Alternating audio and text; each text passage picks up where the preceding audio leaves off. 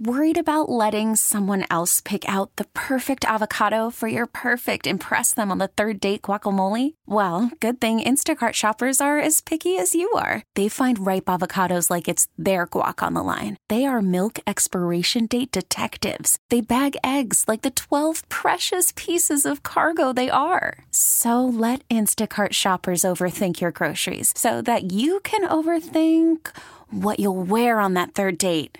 Download the Instacart app to get free delivery on your first three orders while supplies last. Minimum $10 per order, additional term supply. Listen to every MLB game live. In the deep left center field, it is high, it is far, it is God. Stream minor league affiliates. The Midwest League home run leader. And watch the best baseball highlights and look ins on MLB Big Inning. MLB At Bat is your all in one live baseball subscription for only $3.99 per month. Deep left field, it's going to go. Alvarez ties the game. Subscribe to At Bat within the MLB app today. Major League Baseball trademarks used with permission. Can't teach it. No. I'm trying to think of who in this building has the biggest opposite voice of that.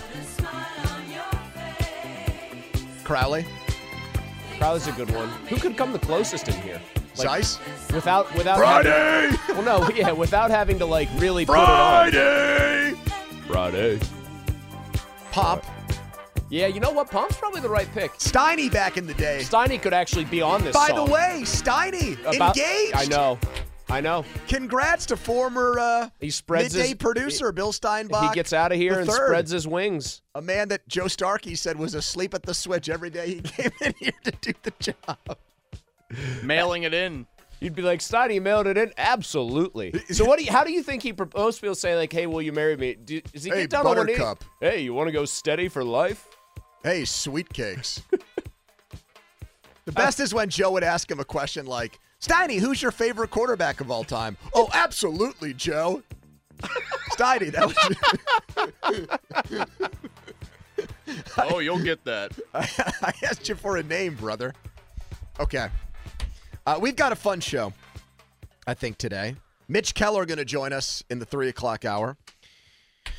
Uh, the NFL salary cap just went up. Unprecedented jump, up 30 million to 255 million. The Steelers now, without even having to do any restructuring or any of the Omar Khan uh, magic, wizardry, now $7 million under the salary cap. Hooray! Yep. So just like that, you snap your fingers, they're in decent shape. NFL making a lot of money, so that means more money goes to the players, so the salary cap goes way up. This also comes at the same time that there was a report on Chicago radio today, ESPN 1000. Albert Breer went on there and said he thinks Justin Fields will get traded next week. Okay? Uh-huh. So I'm putting these two things together for this reason. Fields' fifth year option is now $25.6 million. That is official.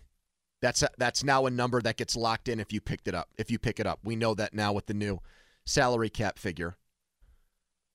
You've got more money to play with. A lot of people like us have angst about the Steelers quarterback position. The investment in Fields for the extra year would not be as cost prohibitive now because you've got more money to tinker around with and toy with. So I'm going to ask you and everybody else if Fields is going to get dealt next week, are you still holding out hope? Um, 412 928 9370. Go ahead, Malsey.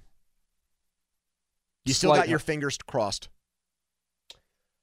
Did you ever have?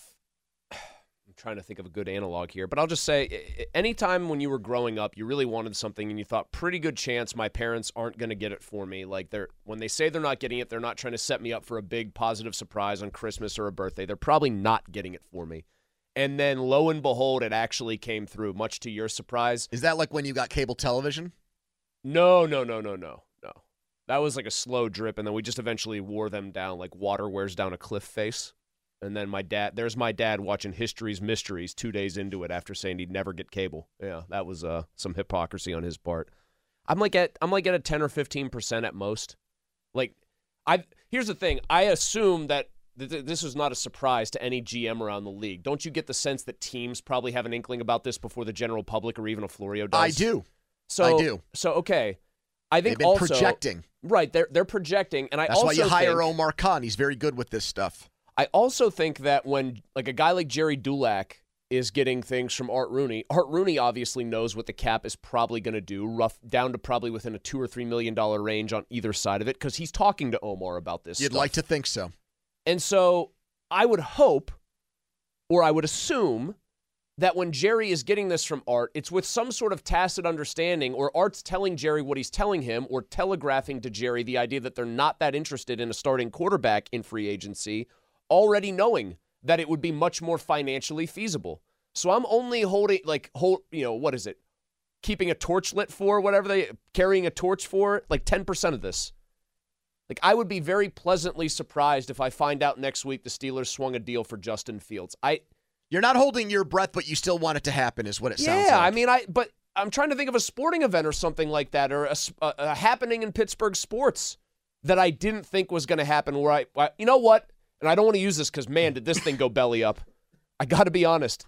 I'm hoping for it the same way I was hoping that they would trade for Chris Archer so many years ago. Something that just didn't happen for the Pirates ever. They did, they refused to do it. An oh my god moment. Holy crap, they actually did I remember saying to Joe on the air when we actually realized it wasn't like somebody pretending to be whoever, a fake Ken Rosenthal. I said, Joe, they actually did it. The Pirates just traded for Chris Archer. And then we off we went. And that's how I would feel if out of the clear blue next week, here it is, the Steelers have acquired Justin Fields. So that's the best way I can answer your question. I'd like to see it happen. I feel very strongly that I already know what they're going to be with Kenny Pickett next year. I'm not enthused by that. I don't think Justin Fields is a sure thing, but I think there's enough ceiling there that I want to see what happens. I will be surprised, though, very surprised if they actually do the deal. Okay, Donnie, so the fifth year option doesn't seem as expensive for us now because the Steelers and everyone else has more money at their disposal. Fields will get traded next week, says Albert Breer.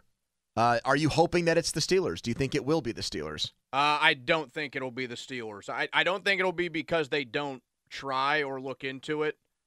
Uh, I think another team will swoop in and make it happen. I think a team like Atlanta will end up being the the partner that Chicago is looking for. They they have better draft positioning, they have better draft capital, they have more cap space. That automatically makes it more attractive to Chicago, the team that's going to make the deal. Now, Atlanta has the eighth overall pick. I don't think that's getting swapped Absolutely not. Justin Fields. Under no circumstance pick- or condition. They pick higher than the Steelers in every single round, obviously, given where they finished last year. 43rd in the second round, 74th and 79th in the third round. Two thirds. I didn't know that. Good job by you. And then they also have they have they have at least one pick. So are you in giving up on this dream then? Is that what you're telling me? You've already moved on? You've already made peace with it that Fields isn't happening? Yeah, I, I I think it's around where where Chris put it, like 10 to 15 percent. Do you think they're going to regret it? I actually do think Fields will have a, a let's let's just say that that does happen. He goes to Atlanta. I think he does look better there. And in that division, they could very well win it. So you're inventing a scenario in which if Chris's prediction on the Steelers is right, where they just kind of do their usual thing and fart around and win about nine games, and Kenny doesn't turn the ball over but doesn't look particularly good, you think we might have some jealousy or envy of what Fields is doing with the Falcons? Yeah, I think we could be this time next year thinking, oh, well, maybe they maybe they should have actually made a stronger push, or maybe people shouldn't have been just so negative, like this guy's career is over because it didn't work out in Chicago. I think he could go to Atlanta and they could win the NFC South. Now that also is a testament to the NFC South. I'm not saying he would win the AFC North, but just consider what they're dealing with there. Well, I would A- feel Atlanta, like- Atlanta would have a chance to host a playoff game, which we haven't seen happen in about seven or no, well, 2020. Well, yeah, the COVID year, but I don't even count that. Nobody was in the stadium. Thank God they weren't if they 2017, the last time. Look, uh, I think they're going to regret it big time. I'm jealous that it is going to be maybe Fields and Zac Robinson as the as the play caller and quarterback combo in Atlanta because I don't think that the cost is going to be that much, guys. I just don't think there's a lot of bidders. Like How many do you think re- there actually are? I think there's. I think right now there might just be one. Atlanta. Yeah, The Ra- I, the Raiders were floated around out there. They hired Luke Getsy. Who wants to see that marriage continue? You think Fields wants to play for Getsy again, and do you think Getsy wants to coach Fields? The Bears, the Bears float it to Vegas, and Fields says, Get- "I'll just retire." Getsy feels like he got fired because of Fields, and Fields feels like he didn't play up to his potential because of Getsy. That's not happening. So where else? Minnesota's got to wait on Kirk Cousins. Tampa Bay's got to wait on Baker Mayfield. Tampa Bay's already there's already reports out there that Tampa Bay is going to explore an extension with him. And why why would Tampa Bay seriously? No disrespect to Fields here. Would you agree that so far Baker Mayfield's a better NFL quarterback than Justin Fields? Is there really an argument there? no, he just won a playoff game and threw uh, what 28 touchdown passes 30 I think he threw 32. or 32. Thank you. But I mean, and you'd be now Fields is more gifted athletically, but you're talking about a guy who went number one overall. Like I wouldn't want if I were a Buccaneers fan and I found out my team said screw it with and we're not going with Baker Mayfield, we're bringing in Justin Fields. I mean this. I would be mad because I think my my guy in Mayfield is starting to find something there. Um, I'll I'll be ticked off. I think they'll regret it, and I I want to make it clear. I think they'll regret it, even though I don't think it's it's anywhere close to a guarantee that it works with Fields if he comes here. Like maybe 50-50 that it that it works well, and then maybe like more like a ten to fifteen percent chance that he ends up being really good. But ten to fifteen percent is greater than zero percent, which is how I feel it would. It, you know, the chances of it going really well with Kenny are. I've never been more since this became an idea that everybody was talking about. I mean, even today, again on ESPN, again, Donnie is on his treadmill. He's working out. He's getting buff. He's lost all this weight. He's taking his shirt off and taking pictures. He's watching this at the gym. The same thing this morning. They're not talking about the bubble in college basketball. They're not talking about the NHL trade deadline, for goodness sake. They're not talking about uh, the NBA playoffs yet. They're talking about Justin Fields in Pittsburgh. They're talking about a guy in That- Justin Fields who's never played in a playoff game. But- that's the that's the, other wild part. This guy isn't even one of the NFL's best The- players. The, the the ESPN machine is still trying to pump this out, and even though they're talking about it, it's giving me false hope. I I act. You said ten to fifteen percent. I think they're. I think it's like down to one percent. I don't think it happens, man, and I'm I'm I'm down about it. It's because I think it's a perfect storm of a player with potential who fits what your offense is aiming to be, and it's not going to be expensive. You're I don't think you're going to get have to give up that much to get him. So it, in these situations that are coming the Steelers' way potentially, I'm not a Russell Wilson guy. I'm not. But him for league minimum, Justin Fields for a pittance, a middle round pick, yep. and then you've got him for one, two years, and you see what happens. I think these are just opportunities that are going to pass them by. You know what it's going to be, right? It's going to be either it's going to be no, it's going to be Ken, Tannehill it's going to be and Kenny, and Pickett. Tannehill, and then do you know what I'll hold And out see hope this for pen? then? I will walk over to you and put you out of your misery and gouge you in the eyes, so you don't have to even watch the games this fall. That'd be kind of messed up. The only Do you, know, you think our viewership on 937thefan.com, if people knew that I was going to walk over with this pen and stab your eyes out, would we, from a content standpoint, we'd get an email? Guys, Oh, the greatest Craig. thing you ever did. he'd have to our send it to me. In, went he'd have to send it to me in braille, though. I wouldn't be able to read it anymore. You have to make it like very, uh, very. Craig sends out an all staff email. Team, this is the kind of stuff we're looking for Craig here. at sends it to me on a speak and spell. Thank you for getting your eyes gouged out. Uh, I will tell you this: if it's Pickett and Tannehill, which is my betting favorite for their one-two, you know what I have to hope for then? Just give, just throw me a bone. Give me Spencer Rattler in like the fourth round. That's all I ask. If it's is Ken- it too much to No, ask? if it's Kenny and Tannehill, I'll tell you exactly what's going to happen. I'm going to spend all of my summertime trying to talk myself into Kenny again. I'm going to gonna spend that exact same time talking you out of it and telling you this I'm is gonna- a terrible idea. I'm going to play that Terry Bradshaw clip from Eisen Show yesterday on loop over and over again until it seeps in, almost like in the book 1984, where they'd have to wake up and they'd have to turn on that TV Yeah. and they'd hear those instructions and over gonna, and over you're gonna again. pick the Steelers against whoever they open the season with to win by three touchdowns, and they're gonna get boat raced. I I mean I, I I'm gonna give it ten to fifteen percent. I didn't realize you'd be down to one percent, but everything that they have telegraphed as an organization suggests they're just not interested. And I I will reiterate this. I think for the purposes of just going on the record and Will they rue sure. the day? Will there be ruining of days Uh, if they don't do I this? think rue the I think rue the day is so strong. That's Justin Fields goes to Atlanta in a trade for a marginal pick and wins a Super Bowl or something, or wins the NFC there. Then you're ruined days. I want to make very clear, just so I'm on the record. I think the single person res- most responsible, assuming the Steelers don't try to trade for, don't successfully trade for Justin Fields, will be Art Rooney II.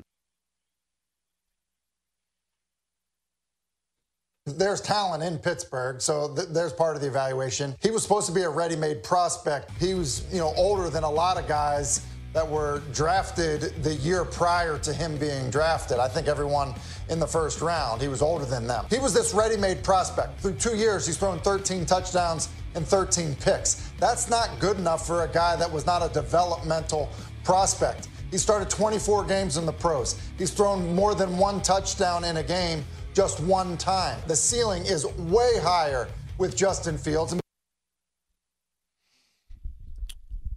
Tim, don't call me Matt Hasselbeck on ESPN. They are deep into their bullpen during the drudgery that is February sports talk on their shows. And so they dusted Tim Hasselbeck off, the lesser of the two Hasselbecks, Except they run like an actual feather duster. Tim, you ready here? to apparently Cut your hair, put rip on a suit. Kenny Pickett and say for a ready-made quarterback, he's not been good enough. He was not looked at as a raw prospect. What's inaccurate about that, though? That's not an inaccurate Not much, but you know what?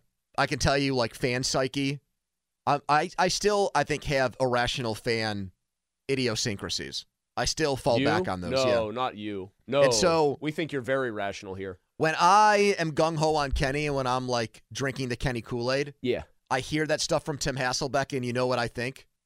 What the hell did he ever do? Okay. Who is this guy, Tim Hasselbeck? Give me his stats in the NFL. He'd be lucky. He didn't throw. Did he even throw 13 touchdowns in his entire career? Donnie, without and looking, he's got the he un- did? he's got the unmitigated unmitigated gall. He's got the audacity to go on TV. Donnie, and do you think Tim Kenny Hasselbeck- Pickett like this? Screw him. Do you think Tim Hasselbeck in five starts in 12 games overall threw as many touchdowns His wife got fired from The View. No one cares about her opinions anymore. Five touchdowns for Timmy Hassel. Yeah, I was going to say under. yeah, Touchdown percentage of 2.8, though. Way better than Kenny's. yeah. but wait a minute. Hold on. Time out here.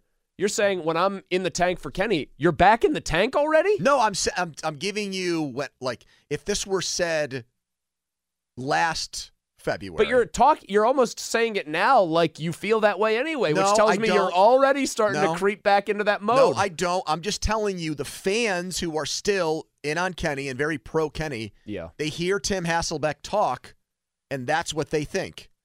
He's not even the best quarterback in his family. What about when people He's- hear Ryan Clark say stuff about Kenny? Oh, they I think they respect Ryan Clark. What about because- Orlovsky? You think Orlovsky gets the same treatment? Oh, it's big like time. if Orlovsky for the pro Kenny people, Orlovsky says something like that, they're tweeting him pictures of him, gifs of himself running out of the end zone. yeah. And then Bradshaw being a four-time Super Bowl winner is the perfect contrast. Yeah. Uh, Donnie tweeted. I'll agree with you know what Tim Hasselbeck. You know, I think I'll agree with Terry Bradshaw on this one, pal. Uh, Donnie tweeted out just to tell you where people are at on this. Donnie tweeted out, "I think the Falcons are trading for Justin Fields, and I think the Falcons are winning the A- NFC South." One of the first two responses, "Good. I don't want him here anyway." Yeah. All right. Field is going to get traded next week. It doesn't sound like it's to the Steelers. Are the Steelers making a mistake here? 412 928 9370. Here's another one of these ESPN stooges. This is Mike Tannenbaum, who drafted Mark Sanchez back in the day, on what he thinks of the Steelers and Justin Fields. I actually like Pittsburgh. Arthur Smith, their new offensive coordinator, in 2019 and 2020, when he was the OC of the Tennessee Titans, Ryan Tannehill led the NFL in yards per pass. He had a, a quarterback rating of like 110. He had two unbelievable years. And when you evaluate Justin Fields and Ryan Tannehill, they are very similar, in my opinion. Big, strong, athletic, can make plays outside the pocket. And when you start comparing Jaylen Warren and Najee Harris on this side, and Derrick Henry and A.J. Brown with Pickens and Diontae Johnson, I think there's a lot more similarities than there are differences. So I love Mike Tomlin and obviously his Hall of Fame track record, but the scheme of Arthur Smith with Justin Fields, to me, with that defense, we already talked about his character. You don't think the way Justin Fields has comported himself. If I'm Mike Tomlin, we always say the tape sets the floor and the character sets the ceiling. I'm looking at a guy that only completed about 60% of his passes, 40 touchdowns, 30 interceptions. But if I could get him in my system with a fresh start, boy, the sky is the limit. And I'd be really aggressive right now. The sky is the limit. That The sounds like the roof. a match made in heaven. The Arthur Smith offense and the Justin Fields skill set, a younger, more talented, more athletic version of Ryan Tannehill, who worked to some degree, to some effect, in the Arthur Smith offense. And to Tannenbaum's credit, he didn't do what the pro Kenny people hate. He didn't tear down Kenny to lift up Justin Fields. He just praised Justin Fields and being a fit in this offense on his own merits. He did not turn it into a Kenny Pickett dump on him, crush him uh, take. Jeff in South Park, PM Team Number Two fan tweets: I swear to God, I just saw Tim Hasselbeck at the Whitehall Library last week when I was there with my kid. The guy was a dead ringer. The woman he was there with, the mother of their child, was also way above his pay grade, so that would check out as well. That's a tacit endorsement of Elisabeth Hasselbeck. Yeah, who's not on The View anymore. I have that right, I think. She was a big deal for a while there.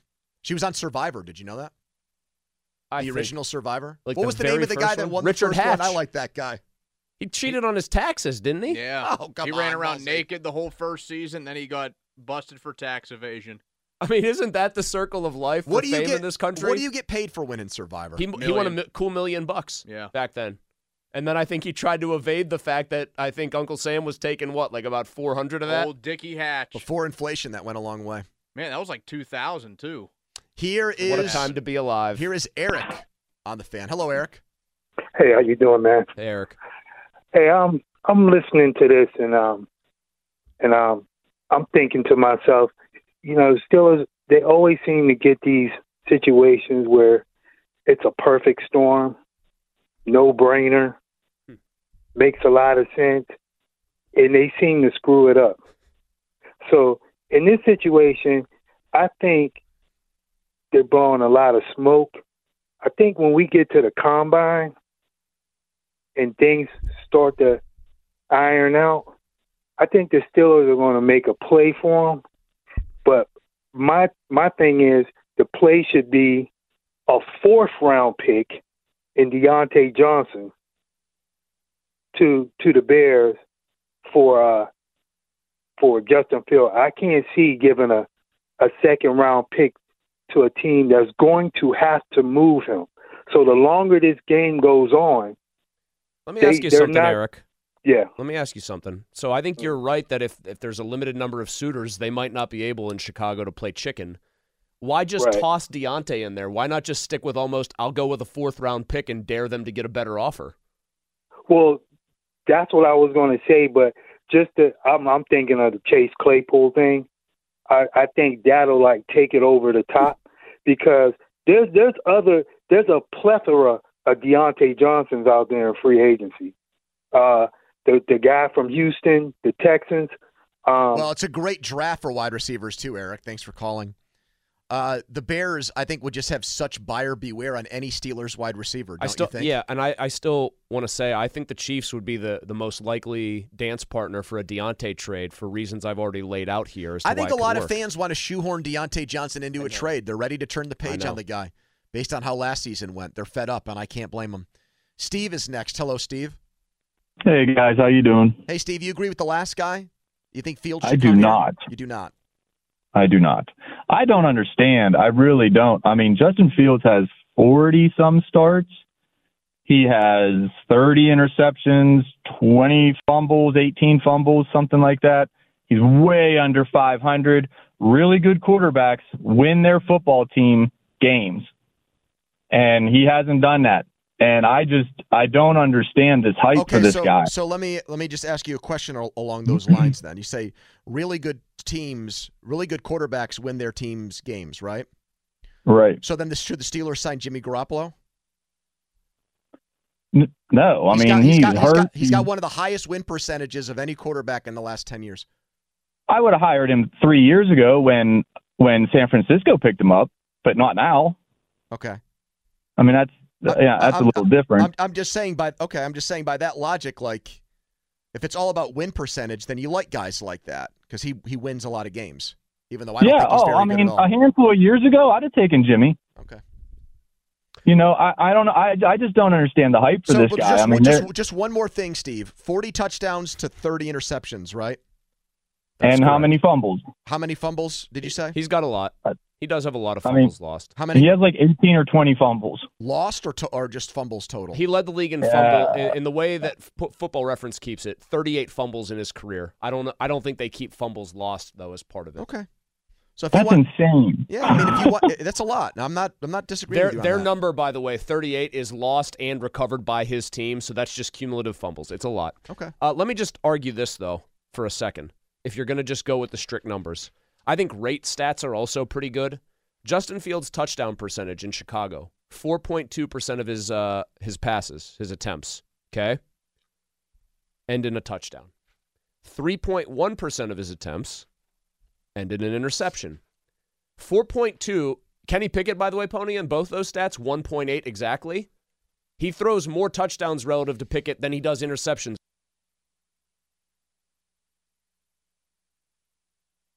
We've explored that in the last several weeks going into the All Star break, and, and we've tried. It's this year I've found that those opportunities have been less, and there haven't been many like that. The two trades have been made have been uh, expiring contracts for futures. We've tried to to do that to give that element of the shakeup. I'm not usually a huge proponent of it, but I, I felt that with where our group was at, especially coming out of the break, not having a really strong surge out of it, that that wasn't that was one of the things we tried to do and continue to try to do. It's just the opportunities to to do it haven't haven't really been there. And I think the level of urgency from the situation should should be what shakes it up, especially given the fact that you know the last two games we've got two points in our reach and we concede both in the final seven minutes of the game. Yet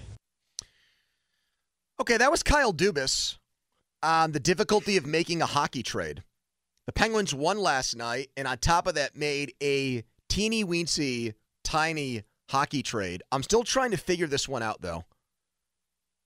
So they make a trade with Columbus, and they bring in a guy who's just a just a guy. They bring in someone that has played NHL games before, has scored some goals. But there's a condition on this trade where if over the next 25 games or so, the players Emil Bemstrom. the player scores six goals, They get a conditional 2026 third rounder. Th- There's a conditional 2026 sixth Which- already there in the deal. It turns into a third if he scores six goals. Would you then not, as I saw many people suggest yesterday on Twitter, bench his ass immediately if he gets five goals? it, it all depends. If he's got five goals and And they're the, the team's on a 10 game winning streak? or not even. I mean, if he's got how, how many does he need again to get the third? I think pick? if he gets six Yep. with the Penguins, the sixth round conditional So- turns to a third. if he's at five and he's playing well, and the Penguins are a point out of a playoff spot, 81 games in, you play him. I mean, then these there's if he's playing well and the Peng- he gets there quickly and the Penguins don't make any ground up, Emil buddy. Have you ever tried the AHL? Like you can't play them. You can't. I know that third round picks and sixth round picks because of the way hockey tends to go. Like the talent pool drops off precipitously. I'd still rather have it be a sixth rounder going to Columbus, who's in my conference, than a third rounder. See, I actually think what you're describing is one of those rare situations where if the Penguins did something like that, I do think it would piss guys like Crosby off. If a guy's good enough to play in the NHL, he's playing well, he's helping them win. No, I'm saying he, they're not winning. Like they're not making up any ground. No, he I just happens to be. Well, when I say helping them win, I mean even if they're not going to make the playoffs, he makes them a better team, and he makes them better night to night. And the guys on the team know the only reason why he's in the press box or not in the NHL is because they don't want to give up a third round pick, I think that that really irritates players. The same way in all the sports, if there's performance bonuses and contracts and teams shut guys down because they don't want to pay the extra money, that ticks them off. Now, I, this I is would be more mad about I would be more mad about a team shutting a guy down for financial purposes than for draft pick purposes. One is like the actual capital you use to theoretically build your roster out. Like in the NFL, when guys don't get, you know, when Tom Brady would make sure somebody would get their, you know, half million dollar bonus, a team trying to stiff a guy on that would drive me nuts. That's just money. In a le- in that specific league where they're making it hand over fist. I, I don't know if I'm the if I'm Crosby, right? And I'm planning on being here for several more years because I'm still playing well. I'd like to think that if the team isn't going anywhere and this Bemstrom is playing some nice hockey and they have to shut him down for a handful of games because he's got five goals, I would like to think that I would be cognizant of the fact that having a third round pick still in my possession is better than having a sixth round pick in my possession. It just seems like it just seems like it's creating or stirring up potential controversy for no reason whatsoever. Why would you bring in a player like this and staple something to the trade or tag something with it that has the potential at least to create some kind of minor distraction for your team? I don't think the player's worth it for that. You know, like what Why did they need to put this condition to get Emil Bemstrom? Is what you're saying? Yes. here. Why did there need to be a jump Why- from a sixth to a third Why for did Emil Bemstrom? for a player like this, given where they're where they are, where they are? Why did they need to make a trade that immediately, to your point, made Penguins fans think about hypotheticals where they had to make a tough decision to not play someone, not because of how that player is doing, but because they're thinking about a middle round draft pick two years from now. I just No, I that know. just feels like what's the old expression? Mickey like Mouse. the orange isn't worth the The juice isn't worth the juice squeeze. isn't worth the squeeze. Thank you. It probably isn't. I don't know. It's just so weird. I think the funniest possible scenario here is Emil Bemstrom comes over, first four games, four goals, Penguins 4 0. And then there's somebody out there going, you know, there's still four points out of a playoff spot. Do we really want to risk that that draft pick Now I'm looking up the best third round picks in NHL history? in NHL history. I feel like the best sixth round picks in NHL history. Well, I know like Zetterberg was what, a seventh rounder? Hornqvist was a Mr. Irrelevant in the NHL draft. Mark Stone, a sixth rounder. Yeah, but this is a third. No, I know. Well, it's I'm already looking a up sixth. I know. I'm looking up the sixth for the same reason. And Anders Lee, we know him very well here. Uh, Nick Bonino. There's some decent players who were picked in the sixth round. Jesper Fast. Jesper. What's with Jespers? Swedish guys named Jesper going in the sixth round and having productive careers. Uh, coming up later in the show, we have more of these heavy metal tickets to give away to see a band at PPG Paints Arena in March. So we're going to play a game called Remember That Dude.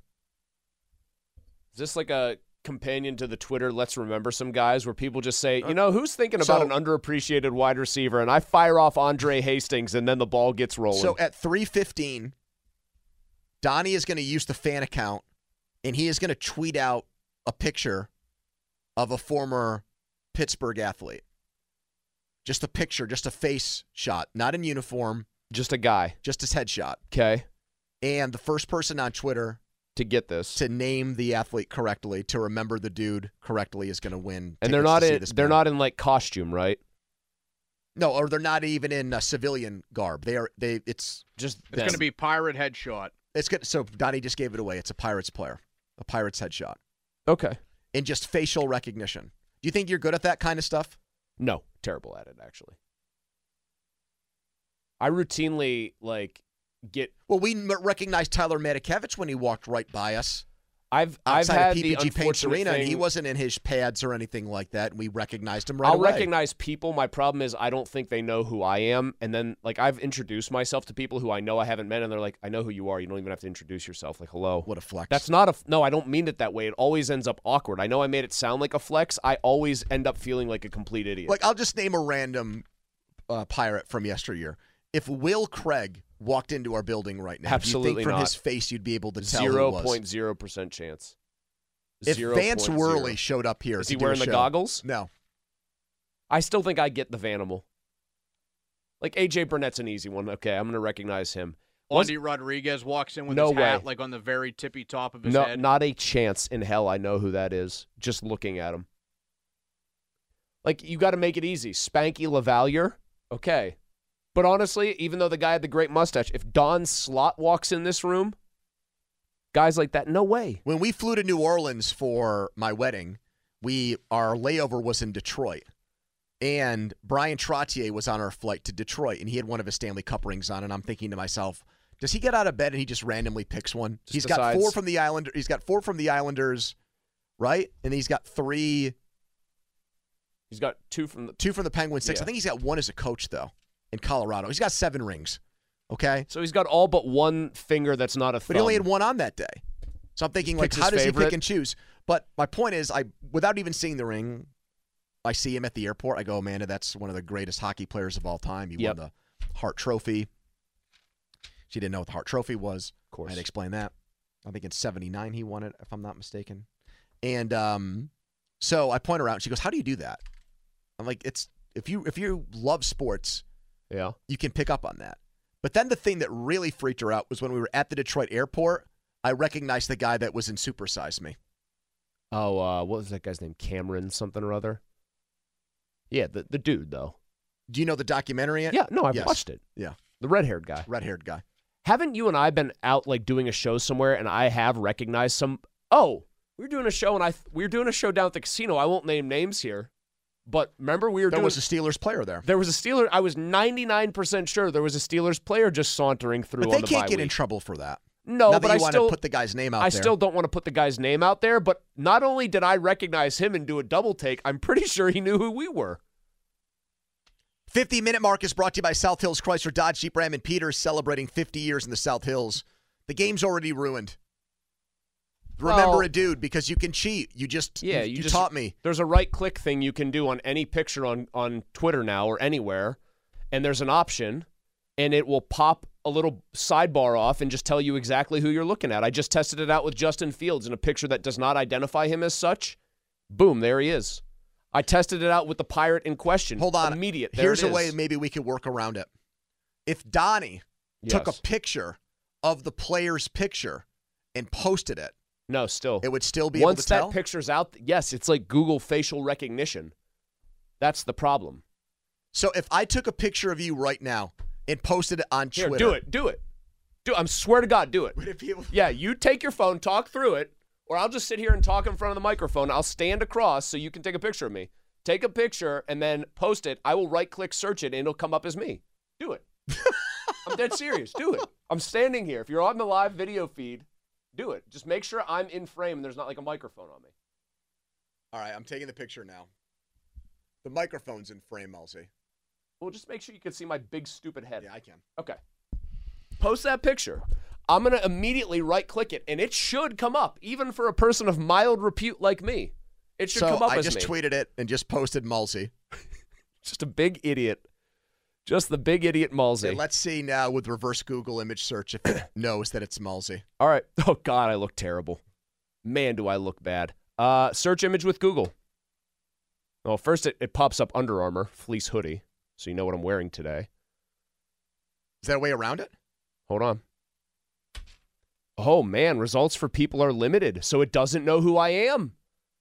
But it did for this other one. Man, you took a picture of me, and I gotta say, the lazy eye looking really rough for old Mulsey. I mean, I look like I just got woken up out of a gravity bong session. But no, this one it doesn't work. But I tried it for the player in question, and it popped him up immediately. Mm. Well, we might have to come up with plan B there then. All right. Thanks for finding us today. Mitch Keller going to join us next hour. Maybe we'll have to come up with a better idea than remember that dude for uh, heavy metal tickets. I'm very sorry. No, I'm happy that you did that because I don't want people cheating to get tickets from us. Neither do I. That's Can- why you can delete the picture of me, by the way, if you want. I'm going to leave it. Would so you there's just that I delete no, it? no, that's fine. So on like February 23rd, people are just going to look back and say, "Why did Pony post a picture of Mulsey looking stoned out of his gourd and just write Mulsey on it?" anyway, we, we we're gonna have to find a plan B here. So Um, people have wanted to call in and are continuing to call in on Justin Fields. The report is he's going to get traded at the combine next week. We all agree that the Steelers are not going to make this deal, and we all agreed to some extent that the Steelers are going to regret not making this deal. 412 928 9370 if you want to be next up to uh, chime in on that. TJ Watt went on with the Pardon My Take guys. So, do you know the story behind this? why What he went on with them? Yes. I know he's friendly with them, isn't he? He is. But what happened was when Jersey Jerry did that marathon where he had to use the golf simulator yeah, until yeah, he yeah. got the hole in one. Watt was involved with that, wasn't he? What happened was because Jerry pulled it off, they they said whatever you want as a reward or as a as a As a prize. as a thank you for doing Yes. this a prize will we'll make it happen. and he said the one thing you wanted to do was have a meal with TJ Watt. So him and Watt are friends. I, they are. And he went to Chicago and I think sat down for lunch with with the three of them. Jerry, uh, I did see a small clip of like Jerry. and, um, Big Cat. I did see a small clip of Jerry asking TJ Watt, "Was there any time where you did a sack, you got a sack, and you thought Jerry will really think that was a good one?" And you can just see Watt there with like a stone face, and I hope It's- he's in on the joke. It's something. Well, but it's those guys. I think have a legitimate friendship. They do. I think they I, think text they and tweet each other. I think they do, which is and TJ is it's really something. TJ is like very thankful and humbled that he has somebody like Jerry who's such a big fan of him, and I think he's genuine when he says that. Well, Jerry has a very big following. Yes, he does. That hole in one simulator bit was did you want to talk about content? Craig keeps up himself awake at night thinking how he could replicate. Well, I actually, here. it's funny. You like, it's funny about the content thing. I actually saw something today that made me think about us doing a spin-off of it. Which is Did you see the kid from Butler who, set the, two mile record? The yeah, two I did mile actually record. see that. Yep. So he he did the two mile. He did two miles in how long? How I mean, and how, Uh, how many eight minutes? Minutes and thirty-seven seconds, I believe. Eight thirty-seven. Eight thirty-seven or eight thirty-eight. Yeah. And then the second place kid, by the way, was from Ringgold. I don't know if you knew that. I did not. The kid who finished second in this race, ten seconds behind him, was a Ringgold kid. They're both going to Notre Dame to Is run. ten cents? Is ten? Ten is seconds 10 is an eternity in that. In that. I was going to say, is ten seconds off that record It's good? A, it's an. It's still It's a lot. terrific. It's still terrific. It's just very long in racing terms. Because I was going to come up with something like we could make bets on it. How many laps around a track do you think Harry Callis could do in eight minutes and thirty-eight seconds? Uh, it's a 320 meter track, so it was a specialized track. First off, I'm saying like the normal high school track. so the normal one is How what? many laps do you think Callis could do in eight minutes and thirty-eight seconds? Oh boy, you have just posed quite a question here. How many laps do you think I could do in eight minutes So and here, 38 so seconds? I know like very high end world record. I think for that kind of stuff is around 45. Like somebody really hauling ass. Um, I think you and I could at least. Well, don't lump me in with you. You went and ran this morning. Uh, we're not doing a lot of cardio at the personal training. It's mostly lifting weights for me. I think it would normally take you at like a brisk but not sprinting pace. You'd go around there in a little over a minute 10, maybe. Can I do a mile in under eight minutes and 38 seconds? Yes, you can. You think so? Yeah, 100%. 100%. I think all three of us should be able to. Do you think there's a single fan host who can't? Starkey potentially because I don't know how much he runs because of the Achilles. Like I don't know if the Achilles is a true bum Achilles. If he runs, he can do it. Crowley can do it. Doran can do it. Although you know what, I'll tell you this, Doran, if he's listening, I, I don't mean this in a negative way. I really don't. But it's going to come across that way. well, those guys all trained for like ten seconds of explosive, He's doing full end running, but he would do it He's easily. it he would do it easily. Like I don't think people realize eight minutes and thirty eight seconds. It's fast, but it's not that fast. Is there like a beer and a stogie waiting for him at the end? We could make him that promise. Sure. He's he might do it in under six. Didn't he run like some sort of? Com- he ran competitively. I know he thought. played soccer in college. Oh, then he could. Oh God, dude. but I think he was a goalie. still you have to be in in great physical condition. So yes, he can do it. Life on the line. Would you bank on Harry Callis doing it? 838? A mile? Yes. No, absolutely not. He's going over. Donnie, you agree? It's not like a, a diss of him. I'm Callis getting it done in 838? I know. I also Four laps? I don't. Now, think. keep in mind, I we know had- what a pi- but like I've I've watched enough people run. Yes. Like I know what it actually looks we like had- to run an 8:38 we had mile. his kung fu instructor come on and say he- he has rare athleticism for a man that big. I don't think he can do it. I just saw Jason Kelce run a 5K in Philly, like on the shore in down there. sweatpants and a t-shirt. In sweatpants and a t-shirt. It was for some very good charitable cause. Autism, I believe. And he He's a great guy. I'm he really fan. is awesome dude. He to my knowledge, they actually timed him not from like when everyone else started running and then that's how many minutes afterwards he finished. He it was from the time he started to the time he finished was like 43 minutes. That's very slow for 3 miles. It is. It's just I'm being honest. You know who I have doubts about? He was sucking wind at the end too. Oh, and I didn't he know is, that. He is a finely conditioned 300 pound man who is also like 6'3". So he's carrying 300 pounds on a much taller frame yeah, than Harry Harry, Callis. Harry won't be able to do it because I mean I, I think I would be pretty close. No, I think I think definitely now post You're awaken doing 180 the treadmill you can do every it. morning. Well, 272 see, I nor- I Donnie You're getting on the normally- Peloton. I normally walk on the. You're doing the treadmill a lot Peloton. more than I run. But you're trying to save my life, so you're absolutely You got your ass. endurance up. You got your It'd stamina little- up. well, yeah, I mean it'd be a little bit different with something at, at stake, but I mean, I I, mean, I, I just don't see Harry doing it. I think the only way Harry pulls it off is if he can somehow go around like you got to go around a track four times like a standard track I think to run a mile. I think that's what it is. Mhm, Almost is. right yeah, right to the number. He's got to haul through the first two laps and then basically just try to trot his I- way to 830 You know what? I'm going to say he could do it because I even watched him when he was at Jam Fest. We saw him there, Donnie. He's doing behind the back passes. He did an elbow pass. He knocked down a couple threes. Yeah, but Some that's bigger pe- basket but running cross country in high school never prepped me for basketball conditioning because it's two very different I kinds of understand that, but the, but the the exercise I thought was going to be a problem for him. Some De Kessel, for example, some people that are bigger just have How's your lung breath? capacity. Yeah, I, I I think he could do it.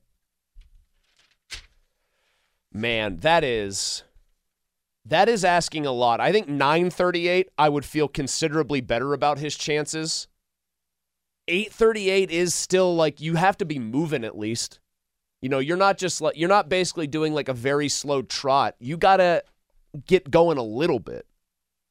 The first mile, every time I do the half, the first mile I actually run is usually slower than it's like around 9 minutes. And for me that's not much. Like that's fine because I'm trying to sort through all the people that are running at that point. Yep. But man, once you start clipping down to eight minutes, you're moving, dude. I'm telling you. Also, I have a theory, by the way. I think our name that player might not be ruined. I figured out some about the Google image thing.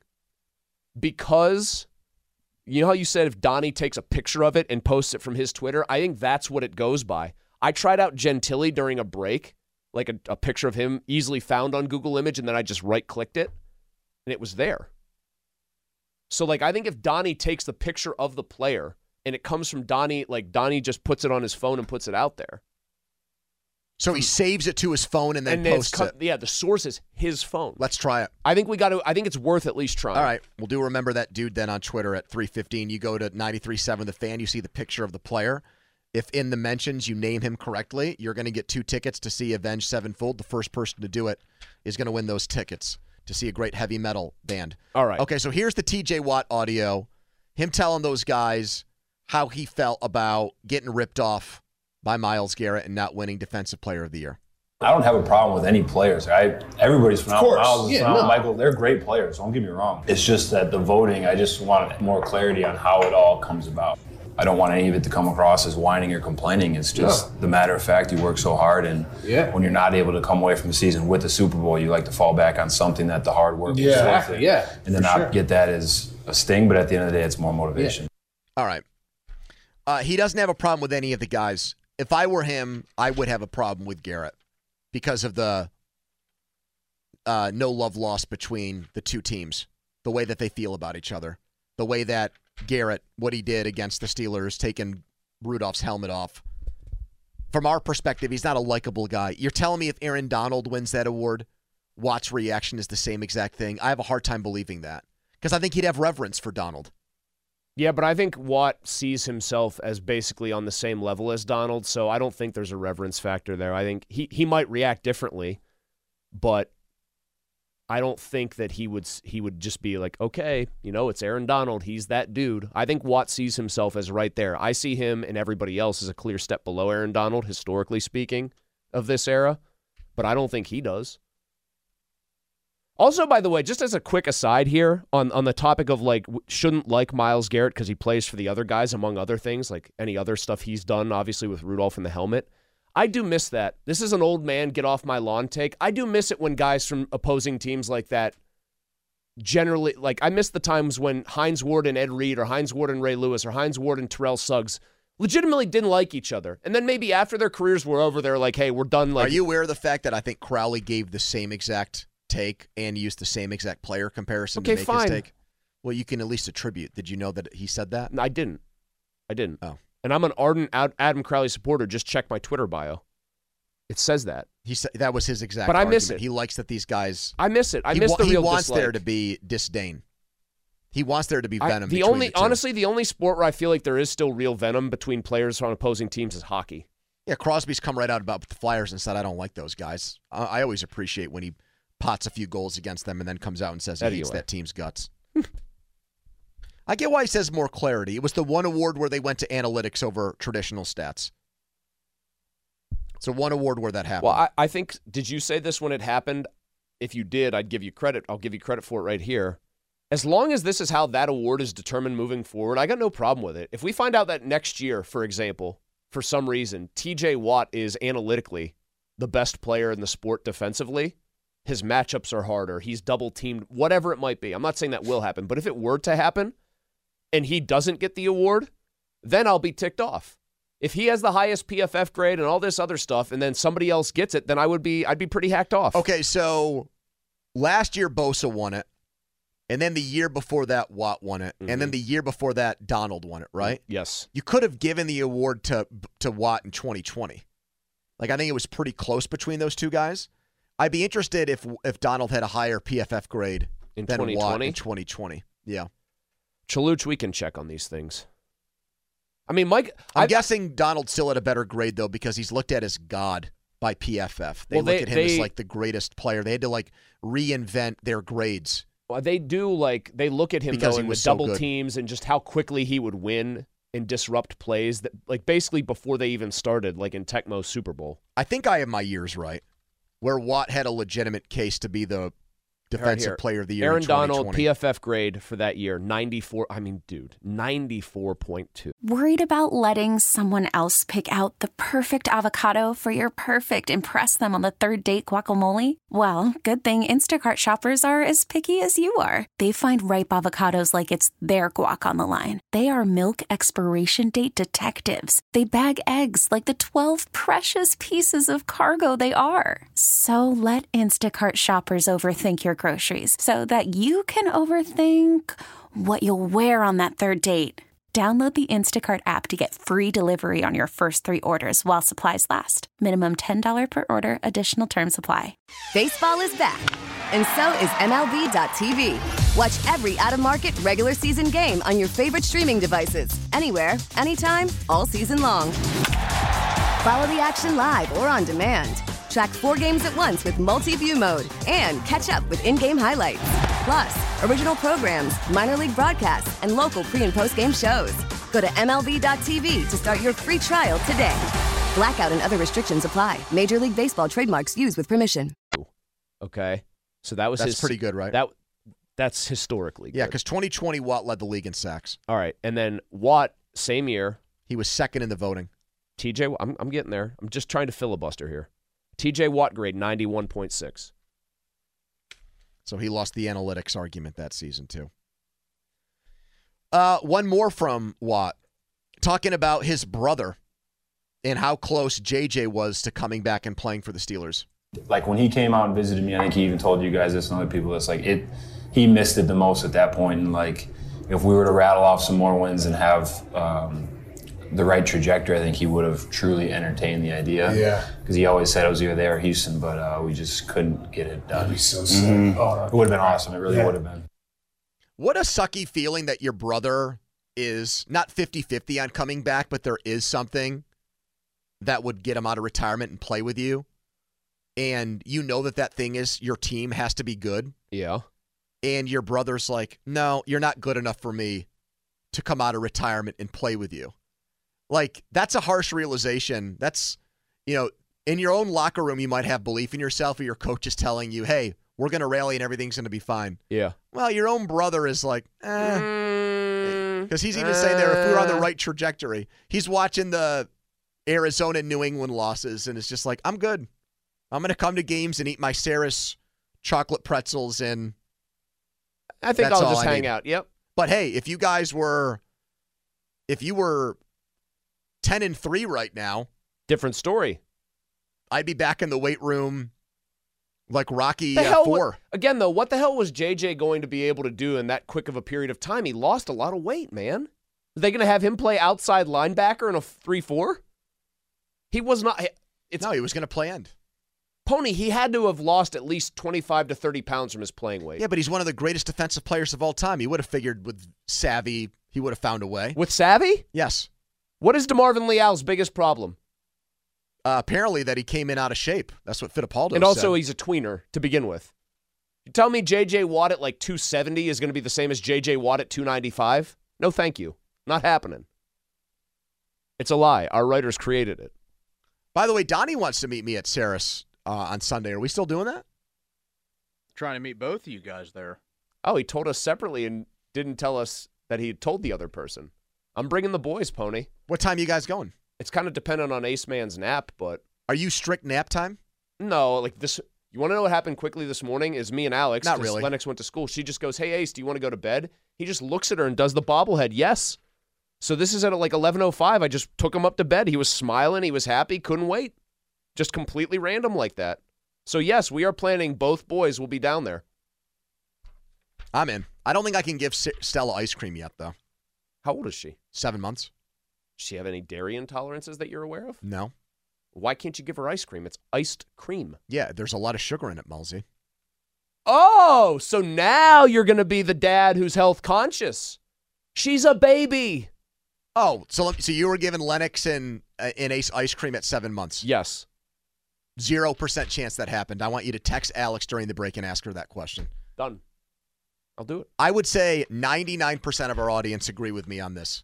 You're gonna get you're gonna get a deluge of texts on the text so you're line, telling me they would say not a single saying, spoonful of ice cream? No, just pony. You're right. Lay off the ice cream until one year. Oh, because she's gone 18 through months. You know what? You're Two right. years. Because her digestive system has really adjusted well. They'd probably tell you it's better to give it to them when they're a baby and not when they're old enough I'm to just have a going sugar by what the internet says, Chris. Oh, they've never been wrong about anything. Texas on the Edgar Snyder Associates fan text line 412-928-9370. Mitch Keller set to join us later this hour. In a few minutes, Donnie is going to post a picture to our fan uh, Twitter account, and if you are the first to correctly guess who that picture, who it, who's in the picture, who it is, you're going to win two tickets. To-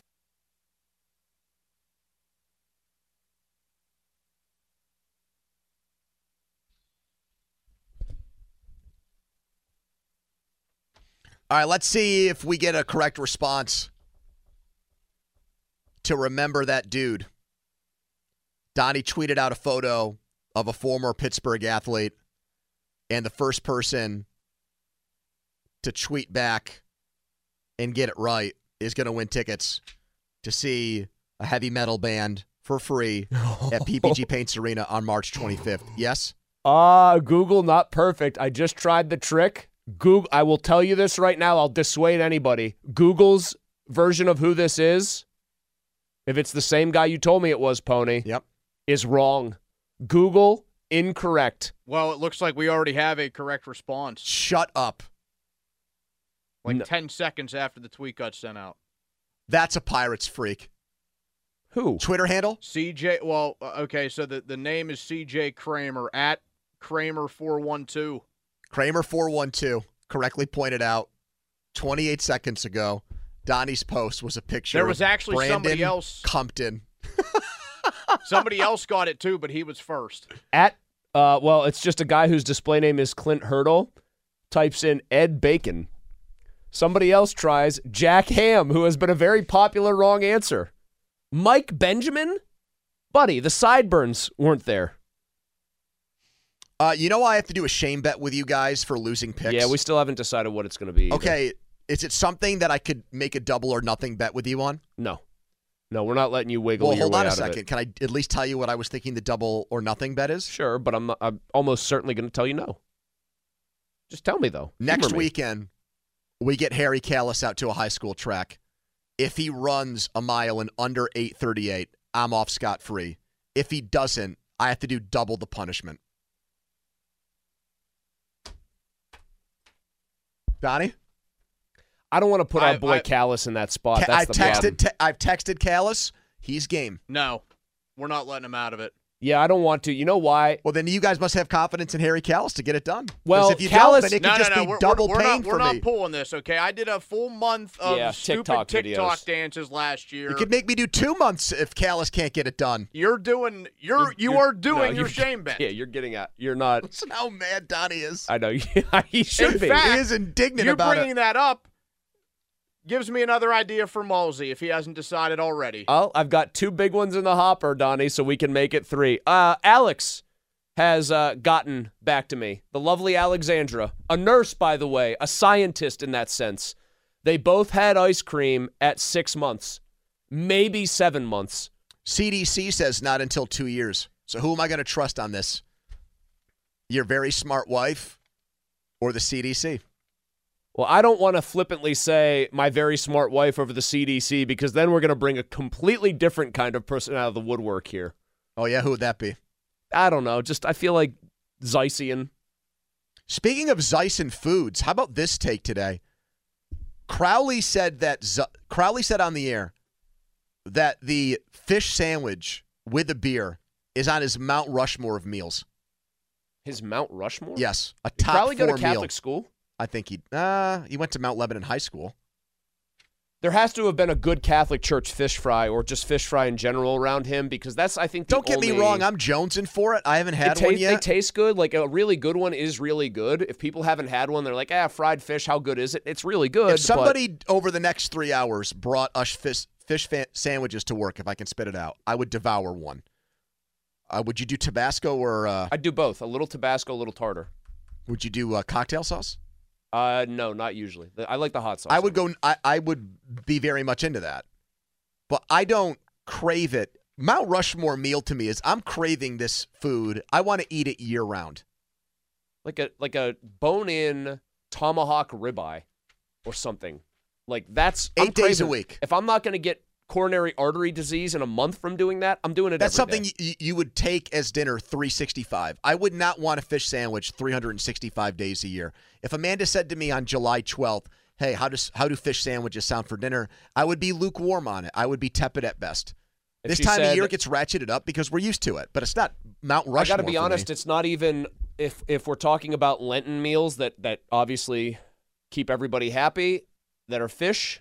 It's way behind sushi for me. So I would agree with that. Sushi, I can Jones for sushi way more often than for a random fish sandwich and a beer. Uh, so Zeise chimed in and said that this was his number one meal. turkey, mashed potatoes, stuffing, gravy, corn. One of the things, probably when I was like 10 years old, was the first time I went to like Bob Evans to get the slow roasted turkey meal. I go there, I was just there a, a week ago. And now everyone there is like 90. I do it at least probably three times, four times a month. You know, He's eating Thanksgiving dinner once a week. I'm just thoughts. Turkey is just such a blase meat. So you don't even really like turkey on Thanksgiving. I think dark meat turkey's pretty good. I think turkey has its place. I think turkey's place happens to be on November 20 whatever, depending on what See, I'd rather do what Zeise does than what Crowley is saying. I think I could eat Thanksgiving dinner more often than I Alex could eat fish sandwich. Al- I will tell you this about Alex. She uh, once requested for her birthday, which is mi- uh, middle of summer, basically, end of July. She just said, "Can you do Thanksgiving in July?" She's Team Zeise. and and it was good. Don't get me wrong, but I do think I would get sick of that once a week. He's already gone to Bob Evans to get their turkey and stuffing four times this month. Donnie, who are you more in line with, Zeise or Crowley on this one? Thanksgiving dinner over uh, What This- the Lent fish fry? Yeah. Zeise ultimately. High ranking meal, either one for you? Thanksgiving, sure. Uh, not one that I'll have. Like, n- not one of those every day out of the year things. It's not any other time of year for me. The other it part- happens once a year. I don't. I don't have happens- turkey and stuffing or and mashed potatoes never any other time. I definitely never have stuffing at any other time of the year. Um, I would say that like the other the part of stuffing thanks- that, like the stovetop stuffing, it just sits at the grocery store for 11 months until November comes. That's a good question. Why doesn't Stovetop just like ramp up production once a year? Boom, you're set. Or they got to do an advertising campaign where they try to talk people into eating stuffing more than just around Thanksgiving. Hey, have a delicious ribeye tonight. Make it stuffing on the side. Because I do like stuffing. It but to Donnie's good, point, I never think to eat it at any other time of year. I'll tell you this too. The other part about Thanksgiving dinner that makes it appealing is the desserts. When you're thinking about fish fry desserts, though, it's like somebody made cobbler and put it. on. You know, you ever seen the array of plated, like individual plated desserts that you'll see at a fish fry? There's a whole dessert table at my uh, parish growing up. Somebody's blueberry cobbler, somebody's peach cobbler or crumble. Was there a keg? Oh, oh, the keg was a fine, time-honored tradition. As I said, in the Catholic Church, you know, for the religious, take a vow of poverty, chastity, obedience, but not sobriety. not sobriety, my friend. Isn't the whole point of like Lent to kind of be like doing things Abstaining. in moderation and abstaining? yes. But you show up at that fish fry and it's like, here's a keg and the beers are a dollar and help yourself. I'll tell you right. I'll tell you right now. You've never like you ever see like the what's that show on FX, The Bear, where they show like a kitchen behind the scenes, right? Is that Never what- seen it. Okay, I've never seen it either, but I think that's what it's about. What's about? Like a like a restaurant kitchen. So like the hustle and bustle, right? Of They made a whole show about that? Well, it's, I think there's a lot more going on. Probably drug use if it's FX, things like that. I would go Frontal and, nudity? I, no, not on FX boning. No, Uh, Backside nudity? Maybe there was an ass cheek or two. I would work the fish fry growing up as like a 12 and 13 year old. You'd be like a runner. You'd run orders from the kitchen to the front real quick. My buddy Mike, his dad and mom would run the fish fry though from the kitchen side of it. You'd go and peek in there to see if an order was ready. I kid you not, you'd see like five dudes in their 40s or 50s, pitchers of beer just everywhere. Every, I'm talking, there had to be 10 pitchers. People barking orders, and not one of them could have been sober. There's no way. Donnie, did you have like a go to spot for that stuff as a kid? You, I know the church was like right across the street from you guys. Yeah, I don't remember like a big fish fry ever happening there though, which was kind of a downfall. Like we would have your like the the, the usual church breakfast like after I don't know, like a like just some random Sunday, like a fundraiser.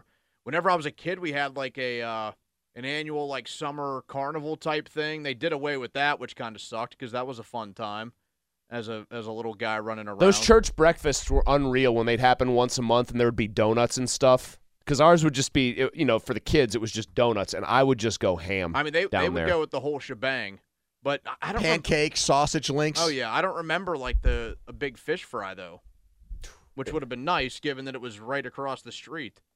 Is is the fish fry thing like not unique to Pittsburgh, but are we do we take it more seriously this time of year than almost any other so city? you bring that up. I think the I, answer to that is for the most part, yes. I, w- I was talking about this last week, last Friday, and Charlie was producing. Charlie, who's not from here, he brought up like, "Hey, I don't think this is a big deal like everywhere else. It seems like it's a bigger deal here." Not surprised. A little bit experience surprised by that though, because he's in, he's from New Jersey. There's a he's from a Catholic. Is it very is it very Eastern European though in Jersey? Or is it a lot of like I'm serious, like Italian descent? Because I think this is like one of those Eastern European belts, deals. hotbeds. Yes. You've got your, you know, Polish, your what? What are the other I'm Poland is like the one that I always think of for this area. How about like the Greek Orthodox? Do they do fish fry? That's a hell of a question. How about don't like know. those Ukrainian churches that you see? They get into the mix. I think they do their own different thing. Hmm. That's a great question though. Texas on the Edgar. Stein. Twenty minutes away from Mitch Keller. He's going to talk about his new contract with us. Pirates Grapefruit League opener is tomorrow on the fan. Mark Kaboly going to join us next hour, too. 412 928 9370 is our telephone number if you want to join us. Uh, let's go through some of the things here that I have in the hopper. First one.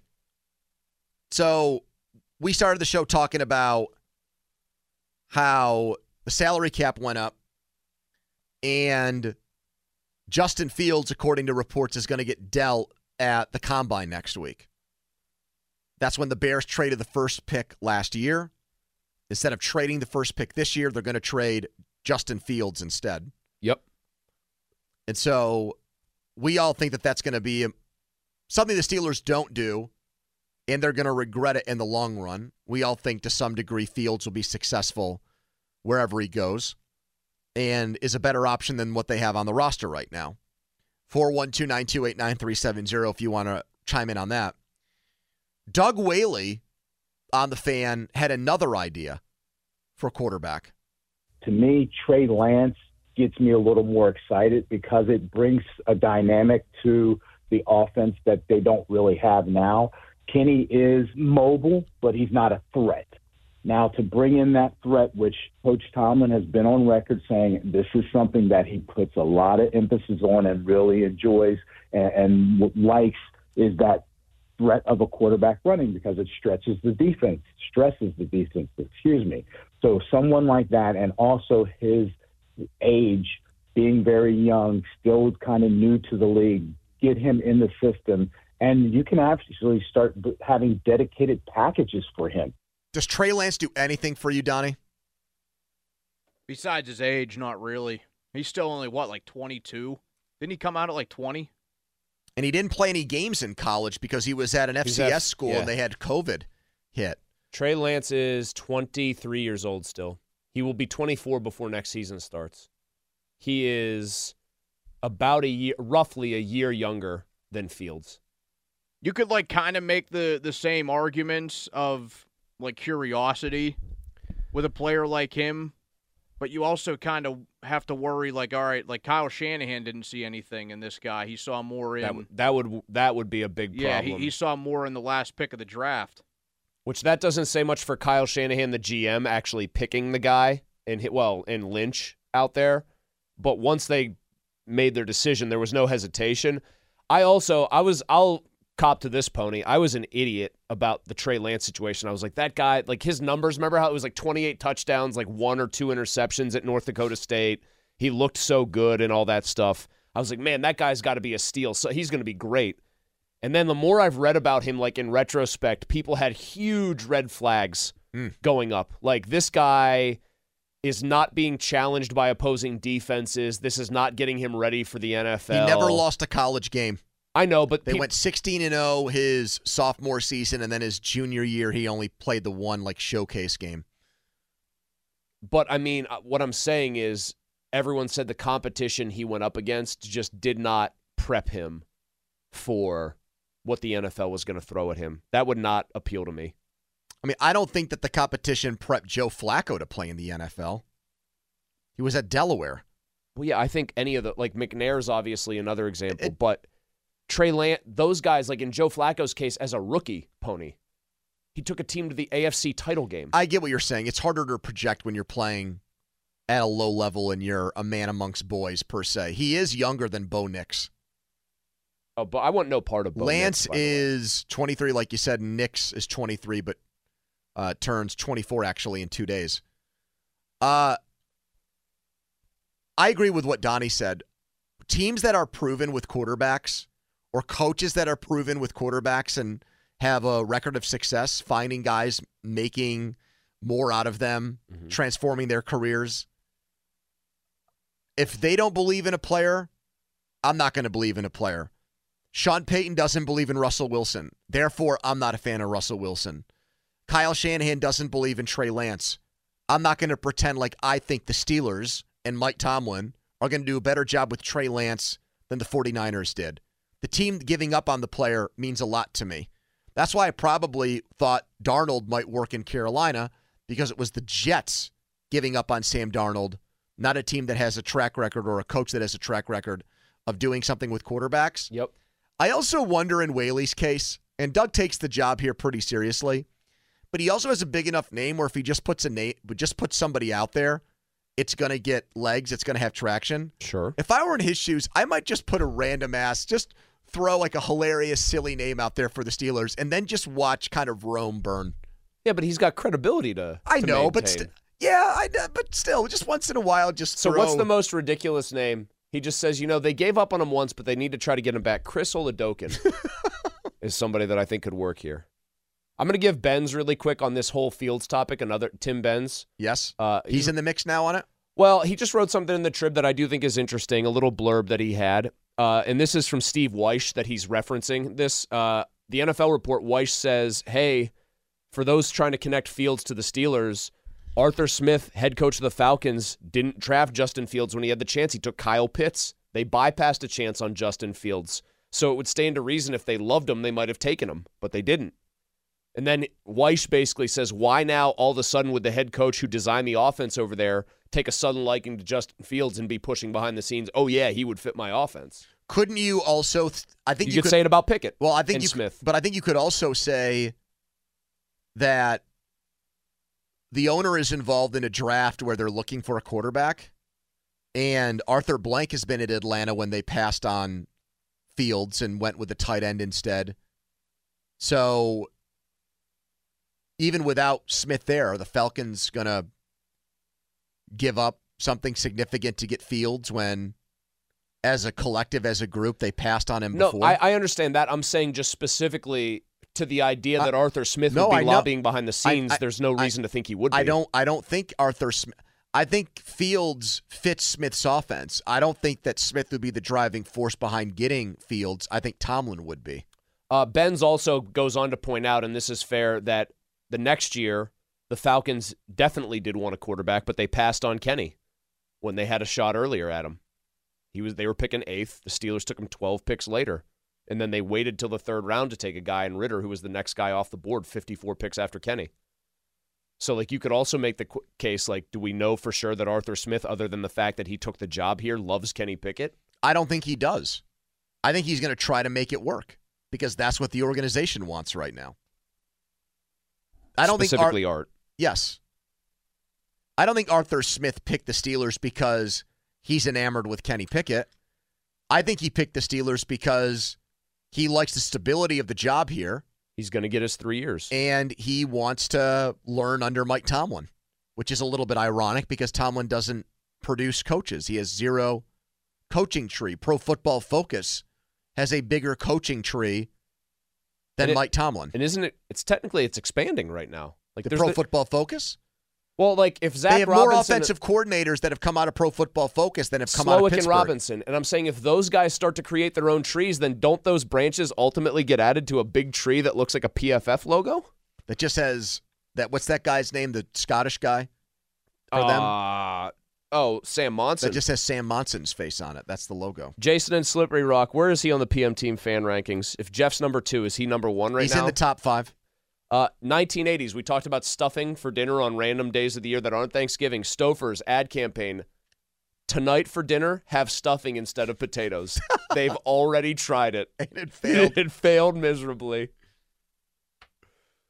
That's a tough sell for people. Hey, tonight just have a bunch of bread. Did you know that about Zeise that he No, loves no the idea. Thanksgiving meal so much No that he idea. gets it like at least once a week at Bob Evans? I had no idea that Zeise was wired that way.